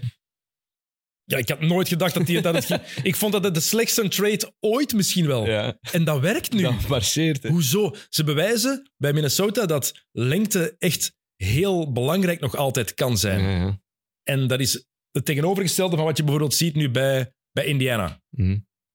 En dat is het hele leuke. Je hebt zoveel verschillende manieren van spelen die je tegenwoordig, die je tegenwoordig ziet. Die je Plots dit- klikt dat en, en, en marcheert dat. Op, dat. op een of andere manier is dat, is dat, is dat ja, iets, iets, iets bizars. Maar de manier waarop hij aan het spelen was, hij, dan zeker in die match tegen New York, wow, geweldig. Hij wil de bal niet meer per se. Nee. Dat is al belangrijk. Hij vraagt die niet meer, want je moet hem ook gewoon nooit geven. Dat is al één. ja, Maar hij pakt zijn momenten wel altijd. En dat vind ik fenomenaal. Ja, maar op de juiste manier. Ja. Door goed naar de ring te rollen, door zich daar beschikbaar te stellen, in de aanvallende rebound, met aanwezig te proberen zijn. Maar het is vooral defensief dat hij het verschil maakt. Hè. Absoluut. De, de, de afstand die hij aflegt, de impact die hij op defensief vlak heeft, hij heeft die ploeg volledig getransformeerd. Dan staat daarvoor met Anthony Edwards Ja. nog eens een, een superster die ook op het defensieve vlak wil laten zien dat hij een superster is. Conley, die altijd heel solide is geweest daar. Eh, McDaniels, als die fit is, heeft zijn eigen voet omgeslagen. Ja. Als die weer gezond is, dat is een defensief beest. Ja, je zag het in die match tegen New York ook. Dat eerst, die, die eerste helft dat was eigenlijk matig, zeg maar slecht van Minnesota. Maar die, gaan, die gaan wel als, als, als, eh, als leider, denk met drie punten voorsprong de rust in. En dan komen die in, in, in dat derde kwart en dan, ja, dan spelen die zo monsterachtig defensief. New York kwam er echt niet meer aan te pas. Zonder McDaniels. Ja, zonder McDaniels. ehm, en dat was echt, echt wel indrukwekkend. Was het toen, was het, eh, New York, ik denk dat ze tien punten gemaakt hebben in dat derde kwart. Dat was echt gewoon weggeblazen. En, en rustig die match kunnen uitspelen. Dus dat, er zit veel maturiteit in ook, vind ik, bij, bij Minnesota. En had ik nooit gedacht. Ja? Echt nooit verwacht dat dat kon gebeuren. Nu nog bij een goede basket, snel een basket ook bij momenten. En, en dat vind ik wel... Ja, en ook gewoon Anthony Edwards. eh. Al speelt hij in de eerste helft gelijk stront, Ja, hè, die was zoals slecht. tegen New York, Die was echt keislecht, dan begint dat derde kwart en ineens, ah, hier is hem. Oh, wat, een, wat een basketter. Eh, Towns, ik zou hem niet wegdoen als ik Minnesota ben. En drie weken geleden Ah, wil het- weg? Wil die weg? Pff, niet per se, denk ik. Het hangt er ook vanaf hoe het gaat blijven evolueren daar. Hè. Maar drie weken geleden had ik iets compleet anders gezegd, of twee Ja. weken geleden. Het is... Ja, kijk, enkel idioten en doden veranderen niet van mening. Ehm, ja, zo, sim- zo simpel is het. hè. Dat is waar. Eén ding over Randall nog, zijn cijfers trouwens. Laatste zes matchen. 23,5 het gaat veel zijn, hè, punten, 8,5 rebounds, 6 assists en 45,5% field goal percentage. Ja. ja. Dus, bah, toch redelijk, eh, redelijk mooi. Ehm, wat ik ook mooi vind daar, is de bromance tussen eh, Brunson en DiVincenzo. Dat waren blijkbaar roommates in college. Die Vincenzo vind ik geweldig. Die is cool, hè? Ah, ik vind die echt cool. Ja, zo'n springkonijn, eh, die brengt altijd energie in de ploeg. En die, die, maakt, die, maakt, die maakt mij gelukkig zo. Gewoon. Lacht ervan als je die bezig bent. Niet, niet negatief, hè, maar nee. gewoon, hij, die, brengt, die brengt vuur in de ploeg. En, en dat, dat, is, dat is echt tof om, om, om hem bezig te zien. Nog een goed shot ook nog. Niet de, niet de, de beste basketter dat er is, maar eh, ja, tof om dat te zien. een leuke gast. Past hier ook beter dan hij bij andere ploegen al heeft gepast. Dan bij Golden, State vorig Ja. jaar. Ja, daar paste hij niet echt, vond ik, vorig seizoen. Dit is veel meer Hij is zijn... misschien net iets belangrijker nu ook. Eh, Ja, fit is zo belangrijk, hoe je in een systeem en Ja. in een ploeg past. En dat is nu wel duidelijk het, het geval. Oké, Taki, wat heb je nog? Uh, Jalen Brunson, hè, daar wil ik het wel nog even, even over hebben. Mhm. die, die wel zijn evolutie heeft gemaakt. Hè. Het, ehm, ehm, ik had er een artikel over gelezen van... ehm, wat, van welke ploeg kwam hij nu weer? Hij kwam van, Dallas. van Dallas. Ja. Ja. En daar eh, hadden ze er gewoon een mid-range mid, mid-range shooter van gemaakt. Eh, dat was hem eigenlijk in college ook al. Maar die heeft eh, onder Tom Thibodeau, hij door Tom Thibodeau dan vooral, zijn driepuntshot ontdekt. En die evolutie heb ik nu, nu, nu gelezen in een artikel. Als, wat ik wil aangeven van als je mindset goed is en je wilt er hard voor werken, dan kun je echt heel veel bereiken. En, en dat, is, dat is hij volgens mij nu aan het bewijzen ook. Die, die, is, die is sinds dat hij bij New York is, sinds, sinds twee jaar dus, ehm, is hem constant elke, elke, elke training ehm, doet hem nog zijn, zijn, zijn, zijn shots. Dus 5, 4, 3, 2, 1 shots doet hem. eh, dus vijf keer vanuit elke hoek, dan vier keer, drie keer, twee keer, één keer. En ze hebben bij New York op, op, op, het- op het oefencomplex nu ook een, ehm, een, vierpunt, een vierpuntlijn gezet voor Jalen Brunson. Ehm, een paar feet achter de driepuntlijn, maar die, die lijnen raken niet meer de achterlijn. Dus ze, ze gaan aan de zijlijn naar Ja. buiten zo. Ehm, en daar is men nu constant op aan het werken, omdat, je hebt het daarnet ook gezegd, van het is veel belangrijker, het velden wordt, de velden worden groter, er moet er, eh, voor defensief is dat, is, dat, is dat moeilijker om op te verdedigen. Dus hij pakt nu veel meer shots na elke training. eh, keihard blijft hem eraan werken. En dat vind ik... eh, daarom hou ik van Jalen Brunson, omdat hem zo... Hij is rustig, hij is, is, is, is chill, is, is, en hij is goed. En zijn, zijn, zijn, zijn shot valt ook wel. Het is, hij is eh, redelijk reliable wat dat betreft. Ehm, en dat, is- die evolutie zie ik wel graag. Ja, ik- niemand had denk ik durven denken toen hij wegging bij Dallas dat het Nee. de- deze speler zou worden. En bij Hij Dallas, vorig jaar al zwaar verrast. En, en, en ja, als je dan een beetje begint te- erin te verdiepen, dan weten waarom. En, en, en je leerde die, die gast ook wel beter kennen. En ziede, hij voelde Mm. dan dat hij ook wel goed in elkaar zit, denk ik. en ze hadden hem voor een spotprijsje Ja. kunnen houden, de Mavericks. Ja. En dat was een van de grootste fouten die ze daar de laatste 10, 15, 20 jaar gemaakt hebben. Echt Ja, maar goed, niet, gigantische brain fart. als, als het niet marcheert bij je ploeg... Maar het marcheerde wel, dat is het ding net. Het, het werkte daar wel. Ja. Had een andere rol, maar het werkte daar net wel. Toen Luca geblesseerd was, was Brunson degene die het overpakte. Mm. Dat, dat is het hele probleem. Ze wilden gewoon niet betalen. Ik denk dat het 54 miljoen was dat ze moesten betalen voor een paar jaar. Dat is niks. Ja. Dat is, in, de, in de NBA Ja, nu is dat niks. ja. En ze hebben zich gewoon laten, laten pakken. Zijn gewoon heel dom geweest bij Dallas. En New York profiteert daarvan. Straf dat New York daarvan geprofiteerd heeft. Ja. Dat is al straf. Dat is echt een omgekeerde wereld. En het toffe is ook aan Brunson. Denk als je naar een match van de Knicks kijkt met iemand die, die nooit basketbal ziet of mm, bijna niks van de, van de NBA weet. En je zegt, die kleine daar, dat manneke, dat gaat de beste van het veld worden. Nee, dat is niet, niemand gaat zeggen van ja, het zal wel. Ja. Nee. En je kijkt je en dan, oh ja, oeh. Hij kan een volledige match in offense bepalen. Ja. Volledig, op alle vlakken. Aan zijn defense moet hem wel nog wat werken, maar... Dat is, maar zo zijn Maar er ik vind wel dat New York echt goed, wel, eh, goede defense Ja, maar speelt. Tom Thibodeau, hè. Ja, ik vind echt wel... Als er nu één ding ik is... wel graag. Dat is echt dat is knokken voor de bal. Hè. Dat is zo bij, eh, eh, als je dan de vergelijking maakt met voetbal, dat is als je, te- als je met KV Kortrijk tegen Anderlecht speelt, dat is, wij zeggen dan de bus parkeren, maar dat is in dat duel spelen en, en, en, en, en, en gas geven ook gewoon, hè. 100% constant. En dat doen ze wel. En dat vind ik heel tof. Maar dat is tips. Dat kan niet anders. Dat is zijn, zijn handelsmerk. Het was een defensieve coach. Vroeger was de defensieve coach bij de Celtics met Garnett en Pierce en Ray Allen. Ja. Hij was assistentcoach van Doc Rivers. Daarna bij Chicago. Waarom is Chicago goed gebleven in de jaren dat Derrick Rose geblesseerd was? Ja. Omdat ze daar een solide verdediging hadden. De- toen met die ice defense die ze vooral speelden, dat zat daarin. Dat was puur Thibodeau, omdat hij weet hoe hij een defensief systeem moet creëren. En dat zit er nu ook opnieuw in. Hmm. En in offense hebben ze een conducteur met Jalen Brunson, die daar in goede banen leidt. RJ Barrett, belangrijk Die te vertellen, dit jaar heeft een stap gezet. Zijn driepuntshot is efficiënt geworden. Want ik las dat, dat hem eventueel in een trade zou betrokken Nee, worden. Dat mogen, ze, dat mogen ze echt niet doen. Zeker niet dat hij er dit jaar lijkt door te komen. Ja. Het potentieel van RJ Barrett. En ook niet vergeten, die gast, wanneer is hij gedraft? Eh, de Zion draft, dus 2019. Ja, dus Dus hij is 23 jaar, hè? Hij is 23. het zijn beste jaren komen. Moet nog beginnen. Ik zou Barrett niet opgeven. T- Thibodeau is trouwens wel een zweter, hè, man. Dat ziet er niet uit, hè. En zo, zo stuurs. Is dat perfect? Die Die moet, is, die is niet aan het coachen, nee, die staat gewoon. die moet Halloween... eh, ja, die hoort zijn stem altijd... "Roar, Ice! Ice! Ik zou er zot van worden. Als je dan naar de kant kijkt, dan ziet daar zo'n st- ja, standbeeld staan dat aan het zweten is. Dat is ja, Die zou met, speciale gast. met Halloween altijd als de, de penguin moeten komen van Batman. Ja, Dat is een perfect, ja, ja. perfecte outfit voor hem. Was het Danny DeVito die dat speelde? dat zou wel goed zijn. Ik zou het wel eens willen zien. Trouwens, over de Knicks, als je nog dingen wilt bekijken en lezen. eh, When the Garden Was Eden, documentaire. Ik weet niet of je die al gezien Nee, hebt. nee, nee. Gemaakt door Michael Rappaport over de, de ploeg van de jaren 60 en 70. De Ja. succesploeg, kampioen in 70 en 73. En boek Blood in the Garden over de Knicks van de jaren 90. Ik heb hem thuis, ik zal hem wel eens meepakken voor jou. Hij is echt fantastisch. Ja. Verhalen, onder andere over eh, Xavier McDaniel. Die eh, blijkbaar er een mop van maakte en elke keer eh, als hij in een douche ging, ervoor te zorgen dat hij de stijven had en daar zijn, zijn handdoek rond hing als, als, als, Oh, eh, kapstok. als kapstok. Goed bezig. Ja, vind ik altijd wel plezant. Ey, niet dat, maar de, die dingen van de, van de jaren 60, 70, vind dat, vind dat de max om te zien. Ja, zeker die beelden die, van die beelden van Bill Russell in zijn documentaire, ik heb ervan genoten van die documentaire. Ook Ja. al had ik, had, had ik niets met Bill Russell, maar je leert die mens kennen en ook naast het veld vooral zijn rol dan ey, fenomenaal. En, en dat vind ik altijd wel tof aan, aan die NBA-dingen. dat, er- dat, er zit ook stukje geschiedenis in. hè. En zoveel beeld. En de Ja. Knicks in de jaren 70 zijn ook een mooie eh, indicatie van de tijdsgeest van toen. Je hebt dan Walt Frazier, Ja. Too Cool for School. Die Mhm. gast was echt pure stijl, grave gast. En dan had je daar Willis Reed, dat was eigenlijk de beste speler van die ploeg.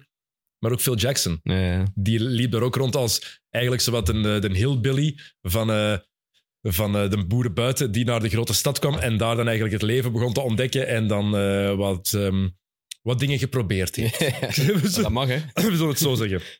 Oké, Taki, wat wil je nog bespreken? Ik had nog een, een, een opmerking dat ik opgeschreven had op die, ehm, in die match van eh, Minnesota tegen New York. Rudy Gobert die kreeg een technical fout voor aan de ring te hangen. Ja.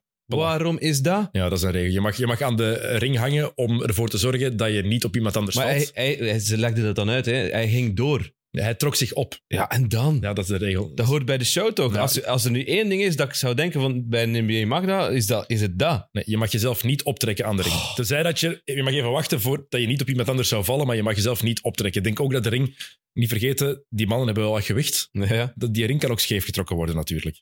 Ja goed, ze hebben wel reserve toch? Ja, ja hm, dat is niet zo gemakkelijk. Dat is niet, ja, sinds dat Shaquille O'Neal daar een paar ringen heeft kapot Ja. getrokken, hebben ze er. Dat vond ik de zotte regel eigenlijk. Ehm, Maar technische fouten en scheidsrechters...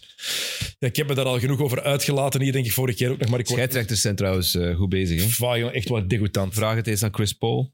Ja, maar dat is Scott Foster, hè? Chris Wat, dat is Paul- ook de ref. Waarom hebben die refs trouwens rugnummers? Om te weten welke ref, dat, die hebben allemaal een nummer, ja. Maar elke ref heeft zijn eigen nummer. ja.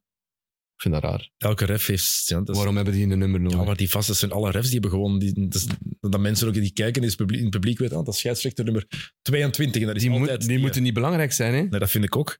Maar ja, Die zijn veel te veel belangrijk nu ook. Ja, dat is, dat is waar, Als ze absoluut. vragen het maar ook aan, aan Nikola Jokic. Ja, zwijgt ervan. de, als de commentatoren van de tegenstander zeggen dat het belachelijk is dat iemand uitgesloten wordt, Ja. dan weet je eigenlijk alles. de commentatoren van Detroit die de namen van de scheidsrechters noemden om te zeggen, ja, zij zijn min, mensen komen niet om naar hen te kijken, maar wel om naar Nikola Jokic te kijken. En was hij iets te vars tegen de refs? Misschien wel. Ja, Maar ja, het is altijd een dunne lijn, hè. Eh, maar in voetbal mag je te veel zeggen. Ja, maar ze proberen dan ook eh, aan ballen te leggen. Hè? Wat op zich, de, de, de bedoeling is, is, is nobel, omdat het dan, eh, de, de, hoofd, de hoofdbedoeling is om, ja, de kleine gastjes zien dat. En, en zij doen dat dan ook in hun matchen. Dan ook gaan zagen bij de refs en teken doen van een gele kaart of dit of Mhm. dat. Dat moet eruit. En dat, dat vind ik wel oké. Oké, Maar in voetbal er, zijn, komen er zijn ze- geen mannen die nog refs willen worden in, in lagere divisies of die eh, op provinciaal niveau eh, of op, op, op, wat is het allemaal, eh, liefhebbersverbond. Maar in voetbal mag je wel, je mag zelfs in voetbal, als je gewoon eens roept en een wegwerpgebaar doet, is het klaar. Dan Ja, maar krijg je geen kaart. veel meer. Nee, maar je- dat is het probleem. Ze komen dan met vijf, zes man rond de scheidsrechter staan en dan zitten ze in zijn gezicht te, te roepen. Daar krijg je bijna meteen een technische fout voor. Ja. Nu krijg je sommige mannen, Victor Wembanyama, botst met een bal omhoog, technische fout. Eh Porzingis vannacht, Ja. hij zegt iets tegen, tegen de scheidsrechter. Nou, het was geen fout, maar goed. Eh, technische fout. Er, is, er zijn te veel maten en gewichten in het basketbal. Ja. En supersterren die komen normaal gezien ook met iets meer weg. Draymond Green, wat die allemaal mag zeggen vaak. En dan zie je Jokic, die misschien iets te, te fel naar de ref ging. Maar je weet ook, die heeft al één technische fout. Het is nog maar de eerste snelheid. Sluit die niet uit. Dan zegt tegen Jokic wel van... Maat, ehm, oké, ik snap u, je wou een fout. Maar het is genoeg geweest. Niet nog eens, want volgende keer ga ik je wel uitsluiten. Ja. Die mannen zijn slim genoeg om dat in de mond te houden ook. Hè?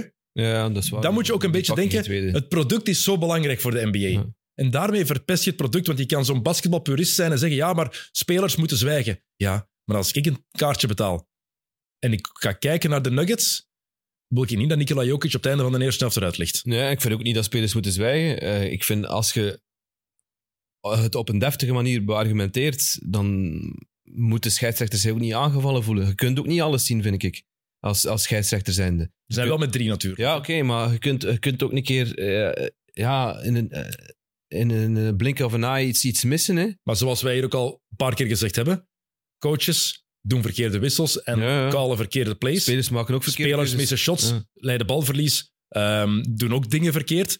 Scheidsrechters missen calls. Het verschil is natuurlijk, als je als speler shots mist, word je vaak gewisseld. Mhm. Als je fouten maakt, heb je zes fouten, maar moet je naar de kant.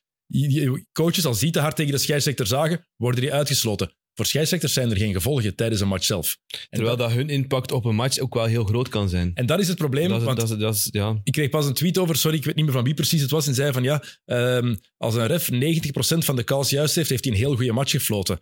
Ik, ik heb toen gezegd, niet per se, want het hangt ervan af Welke, moment, welke calls dat welke zijn. moment, welke calls. Ja, Ja. En hoe erg die zijn. Voor hetzelfde geld heeft iemand 85% van de calls maar juist, maar heeft hij een keigoede match gefloten? Ja. Of 95% juist, maar kei slecht, omdat hij net op de cruciale momenten dingen verkeerd gefloten heeft die je niet verkeerd mag fluiten. En is het een hondenjob? Absoluut. Ik zou het nooit willen doen. Nee, dat, het- Vreselijk. Vergelijkend met, met, met, met Tottenham-Liverpool. eh, Simon Hooper fluit in principe wel een goede match, maar die missen die, ze missen die goal. Ja. Dus heel die match is om zeep voor die arbitrage. En, en, en ja, die fluit, ja, zoals gezegd, 90% van zijn match was goed, maar dan maakt hem één kapitale fout. En zeker in het voetbal, als je een goal mist, Mhm. ja, dan, dan zit het er wel heel erg naast. Dus, Nee, eh, en dat was een paar weken geleden bijvoorbeeld ook zo. Tyrese Halliburton tegen Charlotte. Mhm. Speelt een wondermatch, maar hij leidt op het einde dat balverlies. Ja, hoe goed die match ook was, hij heeft voor de nederlaag gezorgd. En dan, dan, dan gaan die, die dertiger en en 15 assists, Ja, dat hoeveel het ook was, dan is dat niet belangrijk meer, de vuilbakje, maar je hebt de match verloren. Ja. Dat is, dat is zo, dat, het verschil kan zo groot zijn. En dan Chris Paul vannacht ehm, ja, uitgesloten na een heel uitgebreid gesprek met Scott Foster. ja, ik vond dat dat wel moet kunnen eigenlijk. Dat je wel, Hangt er ook vanaf wat je zegt, hè, natuurlijk. ja, dat weten we niet. Want hij heeft ik uiteindelijk gezegd, na zijn uitsluiting, of na zijn technische fout, had hij gezegd: ehm, You're a bitch. Tegen, die, tegen de ref, oké, ja. Hij na zijn uitsluiting Ja, had hem nog in kunnen krijgen. eh, had, hij, had hij gezegd. Maar het is nu, eh, wat was het? Met Scott Foster als scheidsrechter, ehm, dat is twintig keer gebeurd al, heeft Chris Paul nog maar drie keer gewonnen. En hij had dertien playoff matchen op rij verloren met Foster als scheidsrechter. Die Maar twee- hebben die iets... Ah, die, ja, die kan sommige, slogisch ook, sommige scheids- scheidsrechters kunnen bepaalde spelers niet uitstaan. Ik spreek het ervaring, veel scheidsrechters hadden dat met mij. Jij babbelt ook te veel. dat is waar, ik babbelde veel te veel. Ja. Ik, Maar- ik, ik ontken dat ook niet, hè. maar dat is logisch ook. Hè. Je hebt toch als speler ook... een Op sommige- zich moeten daar als scheidsrechter wel mee om kunnen, ja, denk maar, ik. dat, maar dat zijn ook maar mensen. Hè. Ja, natuurlijk. Je hebt als speler toch ook bepaalde ref dat je wist, Ach, ten die. Ja. Op voorhand, dat je op voorhand al wist, ah, oké. Die komt niet uit de middencirkel. Oh, vreselijk. Ja, dat was bij ons soms. Ja. oh, wauw. Oké, het is tijd voor een teltje. Oké. Alright, Taki. Wat nog? Wat staat er nog op, eh, op uw papieren? Je hebt heel veel voorbereiding meegenomen. Dat is Maar ja, mooi. ik heb alles op. Dan, dan doe ik dat wel. Hè. Als, ik, als ik iets doe, dan, dan probeer ik dat wel juist te doen en op de, op de goede manier. Ehm, ik heb zo al mijn matchen zo'n paar kernwoorden en zinnen eh, opgeschreven. Maar ik heb vooral eh, nieuwe gasten leren kennen. Eh Shea Gilgis Alexander, ik had er al veel van gehoord van u. Ik heb hem nu een paar matchen zien spelen, een paar Mhm. momenten zien spelen. Ja, die is, die is geweldig. Dat is echt een lust voor het oog. Ehm, de manier waarop dat hij basket is, is echt is, is zalig. Ik heb dat ook met Tyrese Maxey. Dat is misschien nog flitsender en nog opvallender en spectaculairder, maar ook wel... Hij die profiteert keihard van die, van die trade van James Harden. Mhm. Hij die heeft ruimte nu om zijn eigen ding te doen, om veel meer die bal te voelen en, en om ook belangrijk te zijn voor Philadelphia. Maar dan, ik, heb, ik heb de ogen uitgekeken naar Tyrese Halliburton van de week. Eh, ik kende hem niet. Eh, ik ga daar eerlijk in zijn. Ehm, wat die gast laten zien heeft, eh, was, was, ja, was echt ja, hoe, hoe basket in mijn ogen moet gespeeld worden. Niet altijd. Door dat tempo dat ze, dat ze wel ontwikkelen bij Indiana, dat moet niet altijd, maar het is wel ja, een, een, een trigger om het vaker op te zetten. Ik ga het zo zeggen. Tempo is waanzinnig. Ja, zalig. Ehm, ze, ze- want ze, kort na onze opname vorige week hadden ze dan die match tegen Orlando, Ja. waar ze een pak slaag krijgen. Ehm, Orlando trouwens ook een geweldige ploeg om te zien. leuk. Het tegenovergestelde van Indiana. Ja, maar leuk Focus op wel. defense, veel lengte. Heel grote ploeg met Ben. Ben met is goed, De. Wagners. Wagner. Met Anthony Black, grote speler. Jalen Suggs die daar begint door Mhm. te komen. Ehm, ik vind echt een... Ja, ik ben fan van Orlando. Ik vind echt een heel leuke ploeg. Maar Ja, Indiana... die blijven zo aan de radar, hè, Orlando. Dat is, dat is Ja. wat zo- dat- Indiana eigenlijk ook nog wat, maar het valt meer op omdat ze gewoon zoveel punten scoren. Die pakken nu nog altijd 94,6 shots per match. Dat is een, dat is, dat is een waanzinnig cijfer. Hè? En die match tegen Atlanta, Ja, dat was toch zot. 157, 152. dat is ongezien. Ongezien, want ik wist de uitslag al. Dus ik heb die match gisteravond nog eens bekeken, omdat ik van ja, ik wil die gezien hebben. Ehm, een- het veld van Atlanta, dat wel werkte, het in-season tournament veld. Ik wou die match gezien hebben en de commentator, heb ik, het, ik heb het met commentaar van Atlanta bekeken, denk ik. Eh was Dominic Wilkins en ik weet niet wie de andere was. En die zei ook toen meteen van ja, dit gaat een van de weinige keren zijn dat we een half-court offense van, eh, van eh, de Pacers gaan zien. Dat was de eerste aanval van de match. Want behalve TJ McConnell, heel af en toe dat hij inhoudt, dat is gewoon ingo- bal door het net, bal pakken, meteen ingooien Ja, en spurten. Hè? Zot. Dat, is- dat, dat, dat vind ik wel tof. En, en die Halliburton speelt daar een, een hele belangrijke rol in. Hè. Die, die, die ziet het spel geweldig. En, en ja, het zijn, zijn, eh, zijn cijfers zijn ook zot. Hè. Eh, Wat is het? Meer dan 20 punten gemiddeld. Meer dan 10 assists heeft, heeft hem. eh, 25,3 punten per match, Ja, zie je nog 12,3 van assists. En eh, gemiddeld zorgt hij ongeveer voor 55 punten per match van zijn ploeg. Ja, kijk. Punten en assists samen. Ja, ik zeg het. En, en dat, is, dat is voor mij de ontdekking van, van, van deze NBA-week. Dat, dat is iemand dat ik ga blijven volgen. En, en Ook mooie speler. hè? ja, het ziet er geweldig uit. Ik, eh, zeker, want zijn, zijn shot blijft raar om naar te kijken qua techniek ergens. Maar hij krijgt het sneller en sneller weg. En wat ik tof vond in die match ook, begon te vallen. En als je dan ziet dat zo ene in zo'n groove begint te komen. en Zo als je zo'n klein dansje begint te doen Ja, ja. na die zoveelste, dan weet je, oh, gaan er nog komen. er gaan er nog komen. Ja. Blijf hem die bal geven, want het is gewoon, ja, die, eh, die ring is dan tien keer zo groot. En Het is like throwing a ball in the ocean. Ja. Dat is zo'n heerlijk gevoel dat je kan hebben. En maar wat die erbij deed. En dan komt er zijn passing nog eens bij. Ja, dat is zot. Ja, die ziet het spel goed. Eh, goed, uitstekend zelfs. Eh, maar wat ik mij erbij afvroeg, bij Indiana hebben we wel af en toe wel een keer zo'n een, een grote naam gezien. Eh, je hebt natuurlijk Reggie Miller, maar je hebt dan ook ehm, ja, gasten dat ze snel eh, hebben moeten traden, zoals een Paul George die dan weg wou, eh Oladipo wou weg. Jermaine O'Neal zat er Eh, daarvoor. O'Neal, ja, bijvoorbeeld. Sabonis hebben ze ook weggedaan. Gaat die gast blijven? Het is Midwest hè, dat je zit. Het Nu- is Indianapolis. Hè. Nu, Paul George is uiteindelijk weggegaan. Hij wilde weg. En nadat hij, ja, die ploeg was. ja, maar ze willen allemaal precies op een bepaald moment ja, maar er weg. was ook op het moment dat die ploeg dat duidelijk was, die gaat geen succes meer hebben. Ergens. Ze, hadden, ja, ze hebben die periodes gehad. Ze hebben de conference finals gehaald in ehm 13 en 14. Twee Mhm. keer tegen Miami, twee keer zeven matchen. Tegen het Miami van LeBron en Bosch en Wade. En het daar echt goed gedaan eigenlijk. Ehm, Maar na een tijd was er geen toekomst meer. Die ploeg was eigenlijk een beetje gedaan. Die ploeg die het toen was. Roy Hibbert kon ineens eigenlijk gewoon niet meer in de NBA spelen. En Paul George wilde weg. Maar ik denk dat Halliburton anders in elkaar zit. Bijvoorbeeld, die werd getrade van Sacramento naar Indiana. Ja. En die vond dat heel erg om getrade te worden door de Kings. Om weg te moeten uit Sacramento. Als je dat letterlijk al zegt... eer, in zijn eer gekrenkt. Nee, dat hij daar iets wilde opbouwen. Ja, op die manier, ja. In Sacramento, dat was voor de Kings nog de playoffs hadden gehaald. Hè? Ja. Na al die jaren, toen waren het effectief nog de zielige Kings. Als je dat al zegt, dat dat je mentaliteit is, dan ben ik al tien keer meer ja Want dat is iemand die iets wil opbouwen en die... Niet zoals Jordan Poole. De Wizards willen trouwens Jordan Poole traden. Het is al zover. Ja, ja, dat vind ik de grap. uiteraard. Die niet zegt van, ja, ik wil mijn soort basketbal spelen. Nee, Halliburton is de gast die wil winnen. Het zegt genoeg dat hij zegt, ik heb nog nooit iets gewonnen, dus ik wil het in-season tournament winnen. Dat is... Ja, dat is een gast waar je effectief op kan bouwen, die je kan vertrouwen om effectief ook de face van een kleinere franchise te zijn. Ja, en, en eh, hij kan op, op die manier zelf ook eh, aan zijn superster-status werken. Hè, door, door dit te blijven doen. En, en ja, eh, sky is the limit voor die gast, denk ik. Maar het is wel een superster nu al, denk je. Of het is, nee, superster is veel gezegd. Het is, een, wording, hè? het is een ster.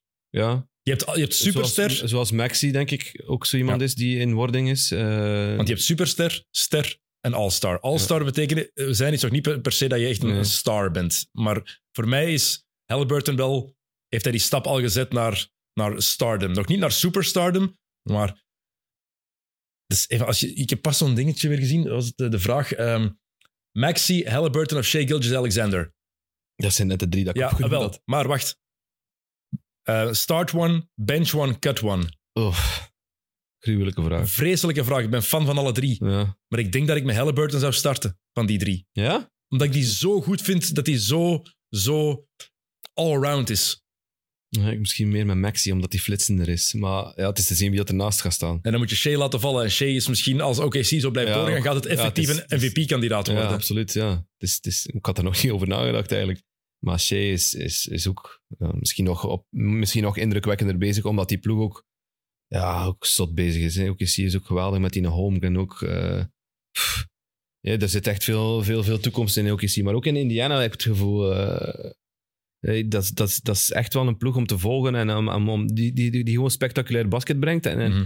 en, en, en op die manier hun, hun rol al speelt dit seizoen. Dus eh, Want ze hebben hun starting line-up dan een beetje veranderd. Nu is Buddy Hield st- start hij terug. En ehm Ni- eh, eh, start ook weer terug. eh, waar ze in de playoffs ook mee eindigden. Matherin is weer naar de bank gegaan. Maar die rotatie van die ploeg, ze hebben daar een heel goede kern. 8, 9 man. Miles Turner, die zijn rol heeft. Obi Toppin, ex-speler van de Knicks. Die nu wel in een ploeg zit die perfect bij hem past. Lopen en vliegen en een driepunter pakken. Ja, en dat vind ik tof. Zo, ja, een ploeg zonder supersterren, dat kan ook. Hè. En dat Bruce vind, Brown, Dat vind ik tof. die daar zit. Ja, dat maar kan. dat is, het. is dat zo? Ja, ja op Want- papier wel. Hè. Maar Halliburton nu nog, maar over een jaar zeggen we misschien iets Ja. anders over Halliburton. Maar ze krijgen wel de ruimte om hun ding te doen en om, om, om zichzelf te ontwikkelen tot die eventuele superster. Hm. Ehm, en dat wordt niet kapot gemaakt door bijvoorbeeld een, een, een zotte trade te gaan doen, uh, om dan zoveel op te offeren, uh, om dan twee jaar te kunnen genieten van uh, een James Harden, zeg maar. Ehm, Allee, dat, dat vind ik goed dat dat, dat dat ook wel kan in de NBA. Ik vind het goed dat er aan de andere kant ook wel teams zijn met, met de grote mannen. Maar dat Indiana daartussen probeert te, te gaan, ook is hij ook. Ik vind Shea ook nog niet de superster. Uh, maar die, die, die, dat gaat dat wel worden. Eigenlijk straf dat je dat zegt als je denkt, bedenkt dat Shea Gilgeous-Alexander vorig jaar first team All-NBA was. Ja, ik weet Vijfde het. in Ik heb zijn, MVP-voting. ik heb zijn, zijn, Dus- zijn bio wat gelezen en, en, en die heeft inderdaad al wel, wel wat verwezenlijk, maar dat bleef dan ay, blijkbaar onder de radar, onder mijn radar dan. Uh, dat, dat ligt dan vooral aan mij waarschijnlijk. Maar, Nee, nee ja. omdat het ook OKC is. Hè. En Ja. Vorig seizoen was het maar OKC. Nu, Mhm. ik denk wel, Indiana, ik zou niet zeggen dat die geen trades durven doen. Ja, ik weet het niet, hè? En Levine daar, bij hoe zij spelen, die verdedigen toch niet. Nee, dat is waar. Je hebt de slechtste defense in de NBA. En het boeit hen totaal niet. Nee, het boeit hen niet. Dat, is, dat, dat vind ik wel... Die hebben gewoon de keuze gemaakt, we gaan knallen en de rest eh, trekt er uw plan mee. Dit is wel echt, echt next level. Nou, wat heb jij met high-scoring games? Vind je dat tof? Hangt ervan af hoe het gebeurt. Ja. Deze match vond ik fantastisch Ja, om te zien. Goed? Want Atlanta deed ook mee op dat vlak. Uh, ik ben geen fan van Trey Young. Persoonlijk heb ik al genoeg gezegd, denk ik. Maar het was, de eerste helft was hij tof om te zien. De tweede helft was hij weer. Is echt geen goed seizoen aan het spelen, Nee, eigenlijk. Uh, vond ik hem niet goed. Maar ik vond het heel tof. Uh, Atlanta, op het einde, ik snap niet waarom die... Die kunnen die match winnen, hè. Ja, ja, absoluut. Waarom dat die het op het einde, de laatste 15, 20 seconden... laten die het ineens gewoon gaan. Die stoppen met spelen. Ik snapte echt niet wat die deden eigenlijk. Maar als het die ploeg is, vind ik dat heel tof om te zien. Ja. Dit tempo, ik hou van Halliburton, dat, heeft, dat helpt natuurlijk ook. Ja, tempo doet zot veel. Hè. Maar ja, als je denkt aan high-scoring games, dan denk ik vooral zo aan All-Star games. En dat is echt... Oh, Dat is vreselijk. dat, is, ja, dat, is, ja, dat is de moeite niet waard om, om op te zetten. Nee, want zo dit, slecht- Dit, dit was wel goed. Zo slecht is de defense nu ook niet van Indiana. Nee. Ze proberen, ze gaan wel voor steals en ze willen effectief matchen winnen. Ze doen hun best. Ze doen redelijk hun best. Maar ze hebben gewoon andere prioriteiten. En dan, ja, ik, Obi Top. En elke keer als hij naar de ring gaat, denk ik, oh, kijk, want er gaat iets waanzinnigs gebeuren. Ja. De fuck, die gast kan vliegen. Die kan ontploffen. dat is dat is echt... Ja, en dan Buddy Hield met zijn shot, die wou dan weg eigenlijk afgelopen zomer, maar zit daar nu weer perfect. Matherin, Ja, die vind ik wel... vind ik echt... Er zit wel iets in. Ja, ik vind dat een heel toffe ploeg, Indiana. En Carlisle, ik had nooit gedacht dat Carlisle zijn ploeg zo ging laten spelen. Hm. Ex-coach van, eh, van de Dallas Mavericks, nooit verwacht. Hm. Maar het is ook opvallend als je kijkt naar Matherin. Ik weet, ik was er fan van toen hij gedraft werd. En ik snapte niet dat eh, bepaalde ploegen die je niet pakten. Ehm, als je kijkt en je gaat overloopt even, hij is als twaalfde gedraft. Ja, ja. En wie daarvoor zijn een paar heel opvallende bij. Ik heb toen vooral geklaagd over Phoenix. Hadden toen de tiende pick, hebben Jalen Smith gedraft. Zit nu ook bij Indiana. Hebben ze Mhm. eigenlijk zomaar laten gaan. Maar wat hebben de Suns nodig? Een point guard. Point guard, wat hadden ze toen nodig? Een backup voor Chris Paul. Tyrese Halliburton. Dat ze zomaar als backup voor Chris Paul kunnen gebruiken. Wat is dat eigenlijk? Hè? Ja. Dat je die dan... Nee, dat is, Zeker dat jaar hebben ze de finals gehaald. hè? ja, en soms heb je het gevoel van... Er wordt bij verschillende ploegen gewoon niet nagedacht over wat er in de toekomst... Of wat, wat, wat je nodig hebt als backup als je zo iemand kunt, kunt, kunt draften. Dan... Allee, Natuurlijk- toen- was het natuurlijk-. Het was ook wel de corona-draft. ja, Dus ja, maar dan konden er minder try-outs gebeuren. Het was een veel moeilijke draft om te kiezen, om, eh, om spelers te kunnen inschatten. Maar van Halliburton had je wel een bepaald... Ja, het was een tweede jaar in college geweest. Die had wel een bepaalde... ehm Ze hadden toch wel kunnen richtlijn. scouten, toch? je, had iets, je wist al iets meer. Ja. Maar bij Wiseman bijvoorbeeld, die had amper gespeeld. Mannen die maar één jaar in college gespeeld hadden, zeker het coronajaar, Ja, maar had je gewoon minder Als je informatie. dan een, een, een backup point guard nodig hebt, dan, dan komt het toch wel ja, eerder uit bij een Halliburton dan bij, bij die andere keuze die ze, die ze, die ze maakten. Maar als je Dus, kijkt voor de rest, dus de, de Golden State Warriors kiezen als tweede James Wiseman. Toen dacht ik, ik heb het lang ook in geloofd, maar nu denk je, hoe stel je voor dat die Halliburton daarbij hadden? de Bulls kiezen voor Patrick Williams. Altijd hard in geloof, maar dat is het dit jaar voorlopig ook nog niet. Maar nu wordt het vooral eigenlijk wat erger. Ehm, de Pistons, Killian Hayes. Mm. de Knicks, Obi Toppin. Toen. Maar zitten nu, we zitten nu samen daar. Eh, de Wizards gingen voor Danny Avdia. En dan vooral de Suns. Ja, Jalen Smith, die ze gewoon eigenlijk nooit gebruikt hebben. En dan voor een paar tweede ronde picks, denk ik, gewoon naar Indiana hebben laten gaan. Ja, het Het is, het is, ja, het is, aan de ene kant is het moeilijk in te schatten wat het kan worden, maar eh, soms stel je vragen bij keuzes die gemaakt worden. En dan, ja, zo die, die general managers moeten toch ook een paar keer eh, ja, op, hun, op, hun, op hun vingers krijgen, eh, of hoe zeg je dat? Maar het, maar het is ook ergens, natuurlijk, je kan ook denken dat je iets zeker... Markel Fultz bijvoorbeeld. Mhm. Iedereen dacht, sure thing. Zekerheid.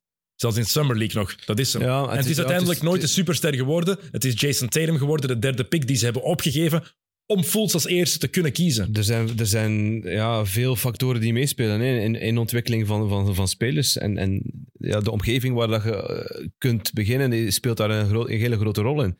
Als jij direct eh, je kansen gaat krijgen en, en, en hey, bij first picks gaat dat meestal wel vlotter dan bij eh, 52ste picks. maar ehm, als je je wel goed voelt in je omgeving, dan, dan gaat dat allemaal veel makkelijker. Maar dat is heel belangrijk, inderdaad. Waar je gedraft wordt. Ja. Dat is zo'n cruciaal aspect. Ik vind het altijd zot. En ik weet dat dat heel Amerikaans is, maar die trades, dat is, eh, die, die trades, die drafts, dat is... Ja, je toekomst wordt bepaald in, in, in, in een split second. Hè? Ja. Dat is... En jij, jij gaat naar daar. En jij gaat naar daar. En of dat je er ooit weggeraakt, niemand die het weet. Ja, je hebt natuurlijk je Ja, hebt goed. wel de keuze. Hè? Maar hey, bij manier van spreken, jij moet nu daar gaan spelen en voor de rest eh, trekt je plan. Zo komt, daar komt het op neer. Hè? Eh, Maar je zit wel in de league. Ja, je zit in de league. Dat is het voordeel. Dat is het voordeel. En een groot voordeel, maar ja, dat is toch heel bizar dat dat op, op die manier in, in zijn werk gaat. Maar ik ben er ook zo gewoon, dat hoort er voor mij zo bij, Mm. bij die... Dat is, ja, dat is de draft. Dat hoort bij, bij de NBA, bij de NFL, dat hoort bij de Amerikaanse sporten. Ja, ik heb, ik, zeg, ik heb er niks tegen. hè. Ik vind het soms gewoon... eh, ja, dat is soms mindblowing hoe dat het in- precies of dat die geen één stem hebben daarin. Jawel, als ze echt willen, zijn er een paar die hun weg naar een andere ploeg hebben geforceerd. Hè? Ja. Steve Francis Maar is dan daar het het, mooiste je, voorbeeld het, van. je zegt het al, je moet het forceren. En ja, dat, dat is ja, onnatuurlijk, denk ik. En natuurlijk ook als eh, tweede of derde pick kan je dat doen. Hmm. Als vijftigste pick, dan moeten we gewoon blij zijn dat je er bent. absoluut. Ja. Dat, is, dat is inderdaad zo. Ehm, de nummer, trouwens, hoogste score ooit in een eh, regular season game zonder overtime. 162, 158 zonder overtime. Ehm, ik denk dat we daar dit jaar over kunnen gaan. Ja, Indiana nu al in... Seizoen Indiana is, geen, is grote kandidaat alleszins om daarover te gaan. het is nog geen maand bezig, hè? Hmm. Twee keer 150 punten. En wat was er vannacht? Atlanta? Ja, Atlanta had ook weer een, een, eh, zotte, een zotte match. Ik weet niet wat de score precies ook weer was. 150, denk ik. Niet? Dan moet ik even zoeken. Ik weet niet wat de score precies was, maar dat is, ook, allee, dat is toch waanzinnig. Waanzinnig. Eh, Atlanta, wat hadden die vannacht? 145, 147 tegen Brooklyn. Ja, dat is zot, hè. oh, dat is fantastisch. Eh, de nummer drie pick in die draft van, eh, van Halliburton was LaMelo Ball. Die heb je ook wel een paar keer in de gaten gehouden. Ja, ik heb hem nou, redelijk wat zien spelen eigenlijk. Ik vond hem eerst een, een kiekje zonder kop. Eh, die deed maar iets bij een moment. Maar dan, als de shot begint te vallen, dan, ja, dan is er ook geen houden meer aan. Ik heb daar een was, voetbalvergelijking eh, voor. Super indrukwekkend. Eh, Zeker in die match tegen... Was in overtime binnen? Was dat tegen Boston? Tegen Boston, Ja, ja. Dat was, ja die, was, die was geweldig. Dat is zot. Ik heb daar een Belgische voetbalvergelijking voor. Of iemand uit de Belgische competitie. Voor Lamello Ball. Ja, wie denk je? Hij speelt er nu niet meer, sinds kort. Is, het, is, het, is, het is het een Belg of is Nee, het... het is een Nederlander. Ah, een Nederlander. Hij is net weg uit de Belgische competitie. Nog wel lang. Nou, al lang. Hm. Zie je de vergelijking? Ja, ja, absoluut. Er zit Ja, echt iets het- tussen die twee. Het, kan het allerbeste zijn en het kan ook soms nergens naartoe gaan. dat- Ik snap het wel. Vaak als ze iets zeggen, denk ik, wat, wat komt er uit uw mond? Want dan Ja, daar toch- probeer ik van weg te blijven. Maar- toch- maar in- toch heb je er en dat. Nee, maar het punt is, en toch heb je er een bepaalde sympathie voor. Ja, ja, absoluut. Ja, ik vind het zot wel dat eh, die, die mens mag nu zijn tatoeage niet tonen van de, van de league. Ja, dat is logisch, hè? ja, ja, op zich vind ik het, vind ik, ey, ik vind het logisch. Maar de tatoeage ik denk dan altijd, waarom zetten dat? Jij kent toch ook de regels? Waarom zetten het logo van uw, eh, wat is het, kledingwinkel Ja, of eh, kledingmerk. kledingmerk op uw lijf als je weet dat je in de NBA speelt en dat dat, dat niet mag? Niet Oké, het is- zomaar op uw lijf, hè? ja, op achter je oor, dat het super zichtbaar is. Groot in uw nek. Ja, nu zit hem daar met zo'n grote plakker. Hij, hij varieert wel in zijn plakkers. Hè. Een witte en een zwarte nog gehad, dus En het is ook een... eh, ik kan daar nog iets van maken het misschien. logo is LF. Ja. Het, eh, is, zijn kledingmerk heet Le France, Ja. want zijn volledige naam is LaMelo Le France Ball. Ja, dat vind ik, ik vind dat pure waanzin. hè. Zo goed. Vind ik echt zo goed. Ehm, de laatste acht matchen, voor afgelopen nacht was dat. Ehm, Ja, maar Twee- veel, veel dertigers toch? 32 punten, 8 assists, 6,5 rebounds, 50,3% field goal, 44,93 punt percentage, Ja, dat is zo. 89,2 van op de vrijwoordplein. En wat had hij vannacht? Want vannacht was het weer een lekkere match. Eh, 36, denk ik. Of 34, wat ik had opgeschreven. 34 tegen Washington. En 33 voor zijn goede vriend Miles Bridges. Ja, daar gaan we het niet over hebben, Miles Bridges. We gaan volle- die volledig negeren, die mens wat hij gedaan heeft. Eh 34, 13 assists en 8 rebounds. Wel 31 shots voor gepakt. Ja, het, ik zeg het, het, is, het is echt soms een, een kiekje zonder kop. Hè. En, en, en hij shot langs alle kanten van heel ver ook soms. Dat ik denk van, allee, eh, kijk eens rond u, er staan nog ploegmakkers. Heb je die beelden nooit gezien van hem in high school? Nee. Als jonger gastje. Dan eh, heeft een match gehad dat hij, denk ik, 92 punten heeft gescoord in een match. En dan, eh, voor hij de middenlijn over was, wees hij naar de, naar de middencirkel en dan shotte hij vandaar. Maar shotte wel binnen. Ja, oké, dan, moet- Maar echt wijzen, hè? dan moet hem geven dan. Nee, ja, Toen al. Ja, dat was 16 jaar of 15 jaar. Dat is echt een shotter. En, en die echt... Wel belachelijk hoe dan ze het uitspelen tegen Boston. Dat was echt niet de bedoeling. Dat was geen play. Hij, hij liep zich gewoon vast en geeft die een bal aan Bridges. En die shot hem dan per ongeluk binnen eigenlijk. Eh, maar ja, hij brengt wel iets, iets in, in, in Charlotte. Hè. Die hebben daar al niet veel. En dat is wel plezant. En als je dan de Hornets volgt... Of je, of je ploeg speelt een match tegen, tegen Charlotte, dan, dan weet je wel dat er iets, wat, iets gaat gebeuren met Lamelo. De Celtics mogen daar wel nooit verliezen. Nee, Ehm, nee. Jalen Brown, op een gegeven moment pakt daar een driepunter, terwijl Christos Porzingis onder de ring volledig open staat. Mhm. Dum die een bal inside. Easy points, maar ofwel had Brown het niet gezien, ofwel wilde hij te, hij te graag de held spelen. Ja, dat denk ik. Ik denk vooral de laatste. Maar, Kijk. Daarom moet Tatum die een bal krijgen dan. Ja. Op, op zo'n op zo'n moment. Of Porzingis. Of Porzingis, die, die, eh, die zeker. Maar Charlotte, ja, Brecht, gaat, Brecht de Jager gaat terug eind januari. ja, Je gaat nog Ja. veel toffe matchjes zien kan wel knallen, ja. Eh, we hebben een giveaway trouwens. Ik heb het al gezegd. Het heeft met Lamello Ball te maken. Dus het perfecte moment. Het zit in deze doos. Deze heel kleurrijke doos. Pas bij, eh bij Lamello Ball. En als we die open doen, zit daar... Zie dat die doos niet valt? Dit in. De Mellow... Wat is het? Mellow Ball 03 Toxic. Dus u kan deze schoen winnen. Het is wel een kleinere maat die we voor een keer weggeven. Dus ehm, het is voor de, eh, wat is het, jongere tieners, denk ik, of voor vrouwen of meisjes. eh, die gaan deze kunnen winnen. Als je een schoenmaat hebt van eh, vanaf 43, 44, dan ben je eraan voor de moeite. Jammer genoeg. Dus doe mee voor als u een tienerzoon of dochter hebt. Of ehm, ja, denk vrouwen, die gaan ook wel kleinere maat hebben vaak. Die gaan eh, deze sneaker kunnen winnen. Wat moet je daarvoor doen? Eh, wel, eh, stuur ons ofwel in DM of reageer onder de aflevering of in de privépost wie je favoriete mellow is. Pas bij Jelle Tak, dacht ik. Er is eigenlijk maar één echte mellow, Ja. Jelle. Dat kan maar één antwoord zijn, hè. Voor ons is dat altijd Carmelo Anthony. Maar reageer wie jouw favoriete mellow is en zet er ook je schoenmaat bij. Heel belangrijk. Dus zeg erbij Carmelo, Lamello en je schoenmaat. En dan maak je kans op eh, dit kleurrijke paar. Mogen we daar eerlijk ons gedacht over zeggen? Jij mag al, hier mag je altijd eerlijk je gedacht Het zeggen. is spuuglelijk, maar goed. Ik zou ze nooit dragen. Ze zijn echt, ik vind ze ook echt niet... Je moet er fan van zijn. Echt, het is, Een vreemde kleurencombinatie. het is maar speciaal. Ik ben ook wel een beetje eh, traditioneel. Het is een beetje Nickelodeon eigenlijk. Ja? Nickelodeon kleuren.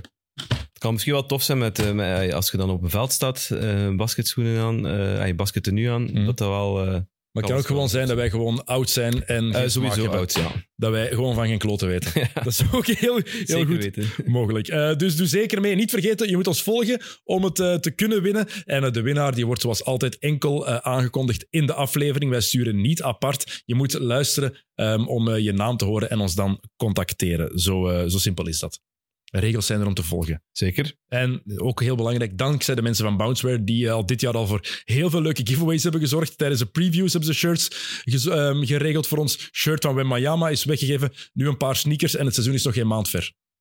Ze doen hun best. Kijk, zoveel giveaways hebben jullie niet bij, bij Kick and Rush. Nee, we hebben geen sponsor, Dennis. Maar ik ook niet. Mensen die ons willen sponsoren, bel naar Leroy. Is er, is er zo geen Premier League winkel of een winkel met eh, vooral Premier League shirts? Nee, we hebben wel een samenwerking met eh, Travel to Sports, die voor onze fantasy, eh, onze fantasy League sponsort en die dan ook twee reizen weggeeft op het einde van het jaar. Dat is ook wel niet slecht.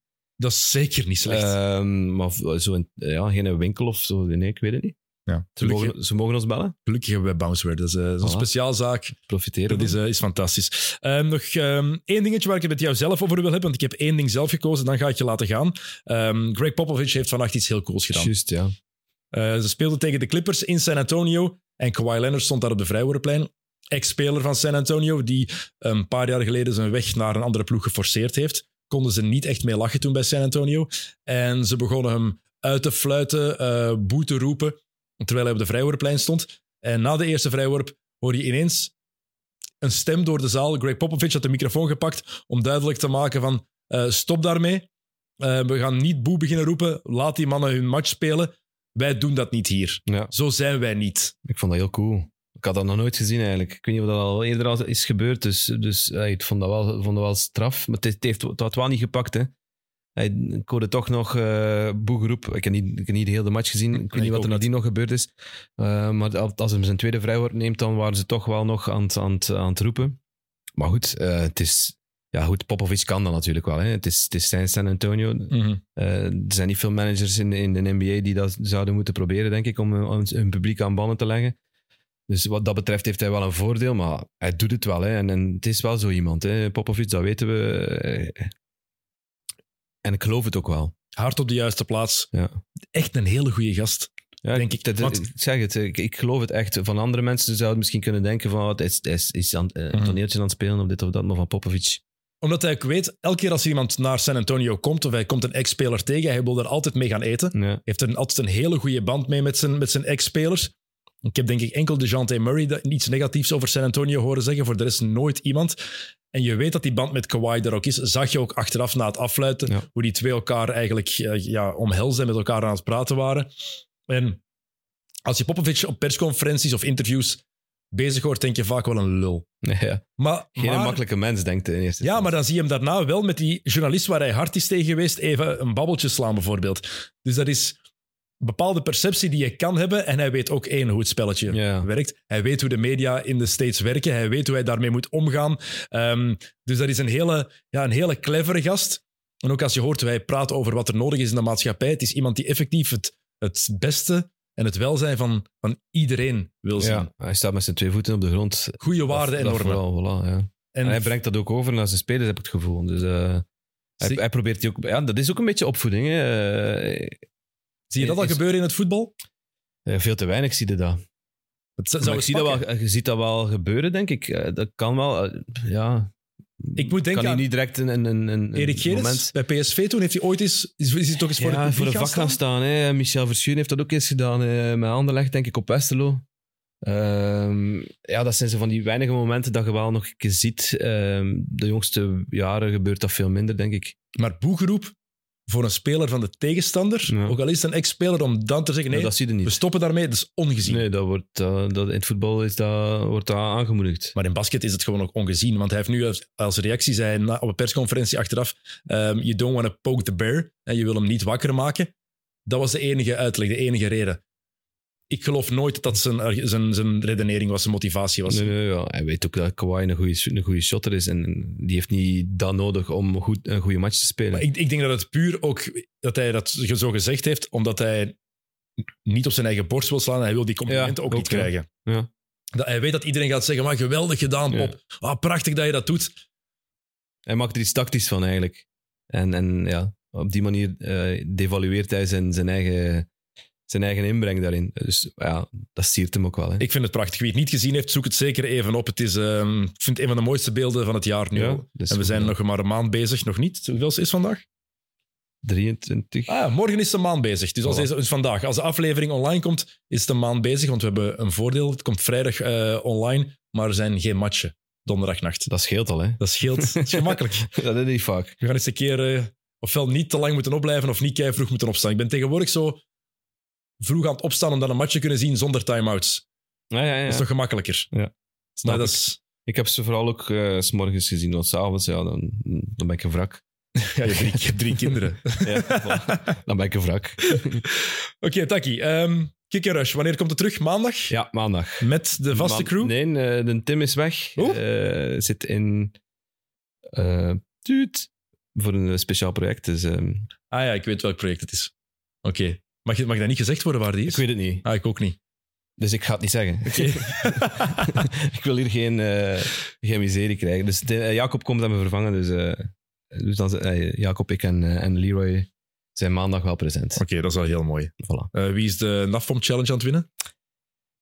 Aan het winnen, dus de verliezer bedoelde. Ja. Jacob, nog Jacob. altijd. Maar het is heel spannend. Ik denk dat we met drie op vijf punten staan. Dus er, wordt nog, er zal nog hard voor geknokt worden. Ja, ik heb ook al gezegd, denk aan Liro een keer gezegd, als, als een van jullie in de fantasy onder mij blijft, dat hij ook de NAFPOM Challenge moet meedoen eigenlijk. Maar je, zei- je zei van je pluimen aan het laten. Ik denk dat je minder en minder aan het presteren bent, och, ik ben nog altijd, ik denk nog altijd top 5 ben in de... In de ik denk, dat ik boven u sta. nog Ah, ja, maar dat kan, dat kan. Er staan veel mensen boven mij. Ja, maar dat is schandalig hè, dat ik boven u sta. Ja, dat, ja. Ben mijn ploeg nogthans elke week deftig aan het aanpassen, in de mate van het mogelijke. ja proberen. Hè. Kan- proberen vol te houden. Ik, meteen- heb dat ook moeten leren, Dennis. eh, door die, door die NAFPON Challenge vorig jaar. Dat was, ja, ik, dat, ik- voor mij was dat, was dat een beetje spielerij. En, en een, keer, een keer een transfer te veel doen en dit en dat, dat maakte mij niet uit. Maar ja, als het dan echt serieus bent te worden, dan wil ik dat ook wel serieus spelen. Maar dat is tenminste nog tof. Zo NBA Fantasy is echt niet tof. Ja, ik heb nog nooit gespeeld. Ja, dat is elke dag. Nee, nee, ja, dat gaat Ik ben bezig met matchen kijken, artikels lezen, Ja, analyses, alles, en podcast beluisteren, maar dan ook nog eens je fantasy. Ja. dat is, dat is waanzin. Dat, ik zeg het, het tempo is nu al niet te volgen. Als je dan nog je fantasy een keer eh, twee dagen laat staan, dan, dan, ja, dan, dan is het ook om zeep, hè, wat dat betreft. Echt, Dus- ik, heb, ik heb NBA 2K, ik heb het gekocht, ik heb zelfs nog geen tijd gehad om te spelen, omdat ik gewoon, ik wil liever matchen zien ja, ik dan NBA 2K spelen. De league, oh, maar ik ben inderdaad van mijn pluimen aan het verliezen. Oei, oei, oei, oei. Ik sta onder u, Taki. Voilà. Fuck. Maar oh, uw laatste week had jij 44 punten meer dan, dan ik. Ik had Ah. eh, de triple captain gespeeld Met Haaland. zonder dat ik het wist. nee, met Salah. Zonder dat je het wist. Ja, ik had op de verkeerde knop geduwd. dus. Zie, dat moet niet tellen dan, hè? Dat is zoals binnengooien met het bord. ja, maar ik ben blij dat hij er twee gescoord heeft. Oh, damn, dat is niet Dus eerlijk. ja. Oké, Taki, dankjewel om langs te komen. Dankjewel om NBA-watcher te zijn. Ja, ik weet dat voor het de invitatie. Het was heel veel plezant. tijd in beslag neemt. Eh, ik vond dat wel een keer leuk om een keer iets anders te doen. Dus eh En je hebt het goed gedaan. hey, dank u. Echt waar. Ik denk dat de luisteraars gaan zeggen dat je jezelf ehm, onderschat hebt. Eh, ze mogen zeggen wat ze willen. Trek het mij niet aan. dat is positief, hè? Dat is Nee, ik positief, weet hè? het. Ik weet het, ik weet het. Was heel leuk, dus... eh, Merci om af te komen. Eh, maandag dus een nieuwe aflevering van Kick and Rush. Er is ook een nieuwe aflevering van Mid Mid van Thomas Fouquet. Die is langsgekomen bij Sam en Evert. Wat moet ik nog allemaal pushen? Komt er nog iets aan? Barotelli is er dit weekend niet, maar volgende week gaat het dan ook terugkomen, veronderstel ik, als eh, de clubcompetities weer starten. En hopelijk zijn wij er volgende week ook. Hangt een beetje af van de planning met het andere werk eh, dat er is. Want er zijn nog een paar andere projecten die bezig zijn. Ik probeer tijd te vinden en een gast, zodat we volgende week terug zijn. Wat ik al wel kan zeggen, is dat er dit jaar een kerstspecial komt. Op 26 december, gehoord. op een Boxing Day, eh, gaan eh Tijl, Niels, Jokke en ik hier zitten. Dus gaan wij een goede uitgebreide kerstaflevering maken. Ehm, en ik weet niet of ze gaan luisteren, maar het is met pakjes. Secret Santa? Ik heb, ding- ik, ik heb cadeautjes besteld Oh, voor die mannen mooi. om hen te bedanken. Mooi. Kijk. Dat vind ik mooi. Nu is testen of ze effectief luisteren of niet. Denk je Als niet? ze het weten of niet. Niels, ja, nee, Niels weet al wat ik, dat ik het heb gekocht, maar voor de rest hij ging het hier niet door weten. Goed, Taki, dikke merci. Jullie bedankt voor het kijken en luisteren. En heel graag tot de volgende week. Salut. Check it out.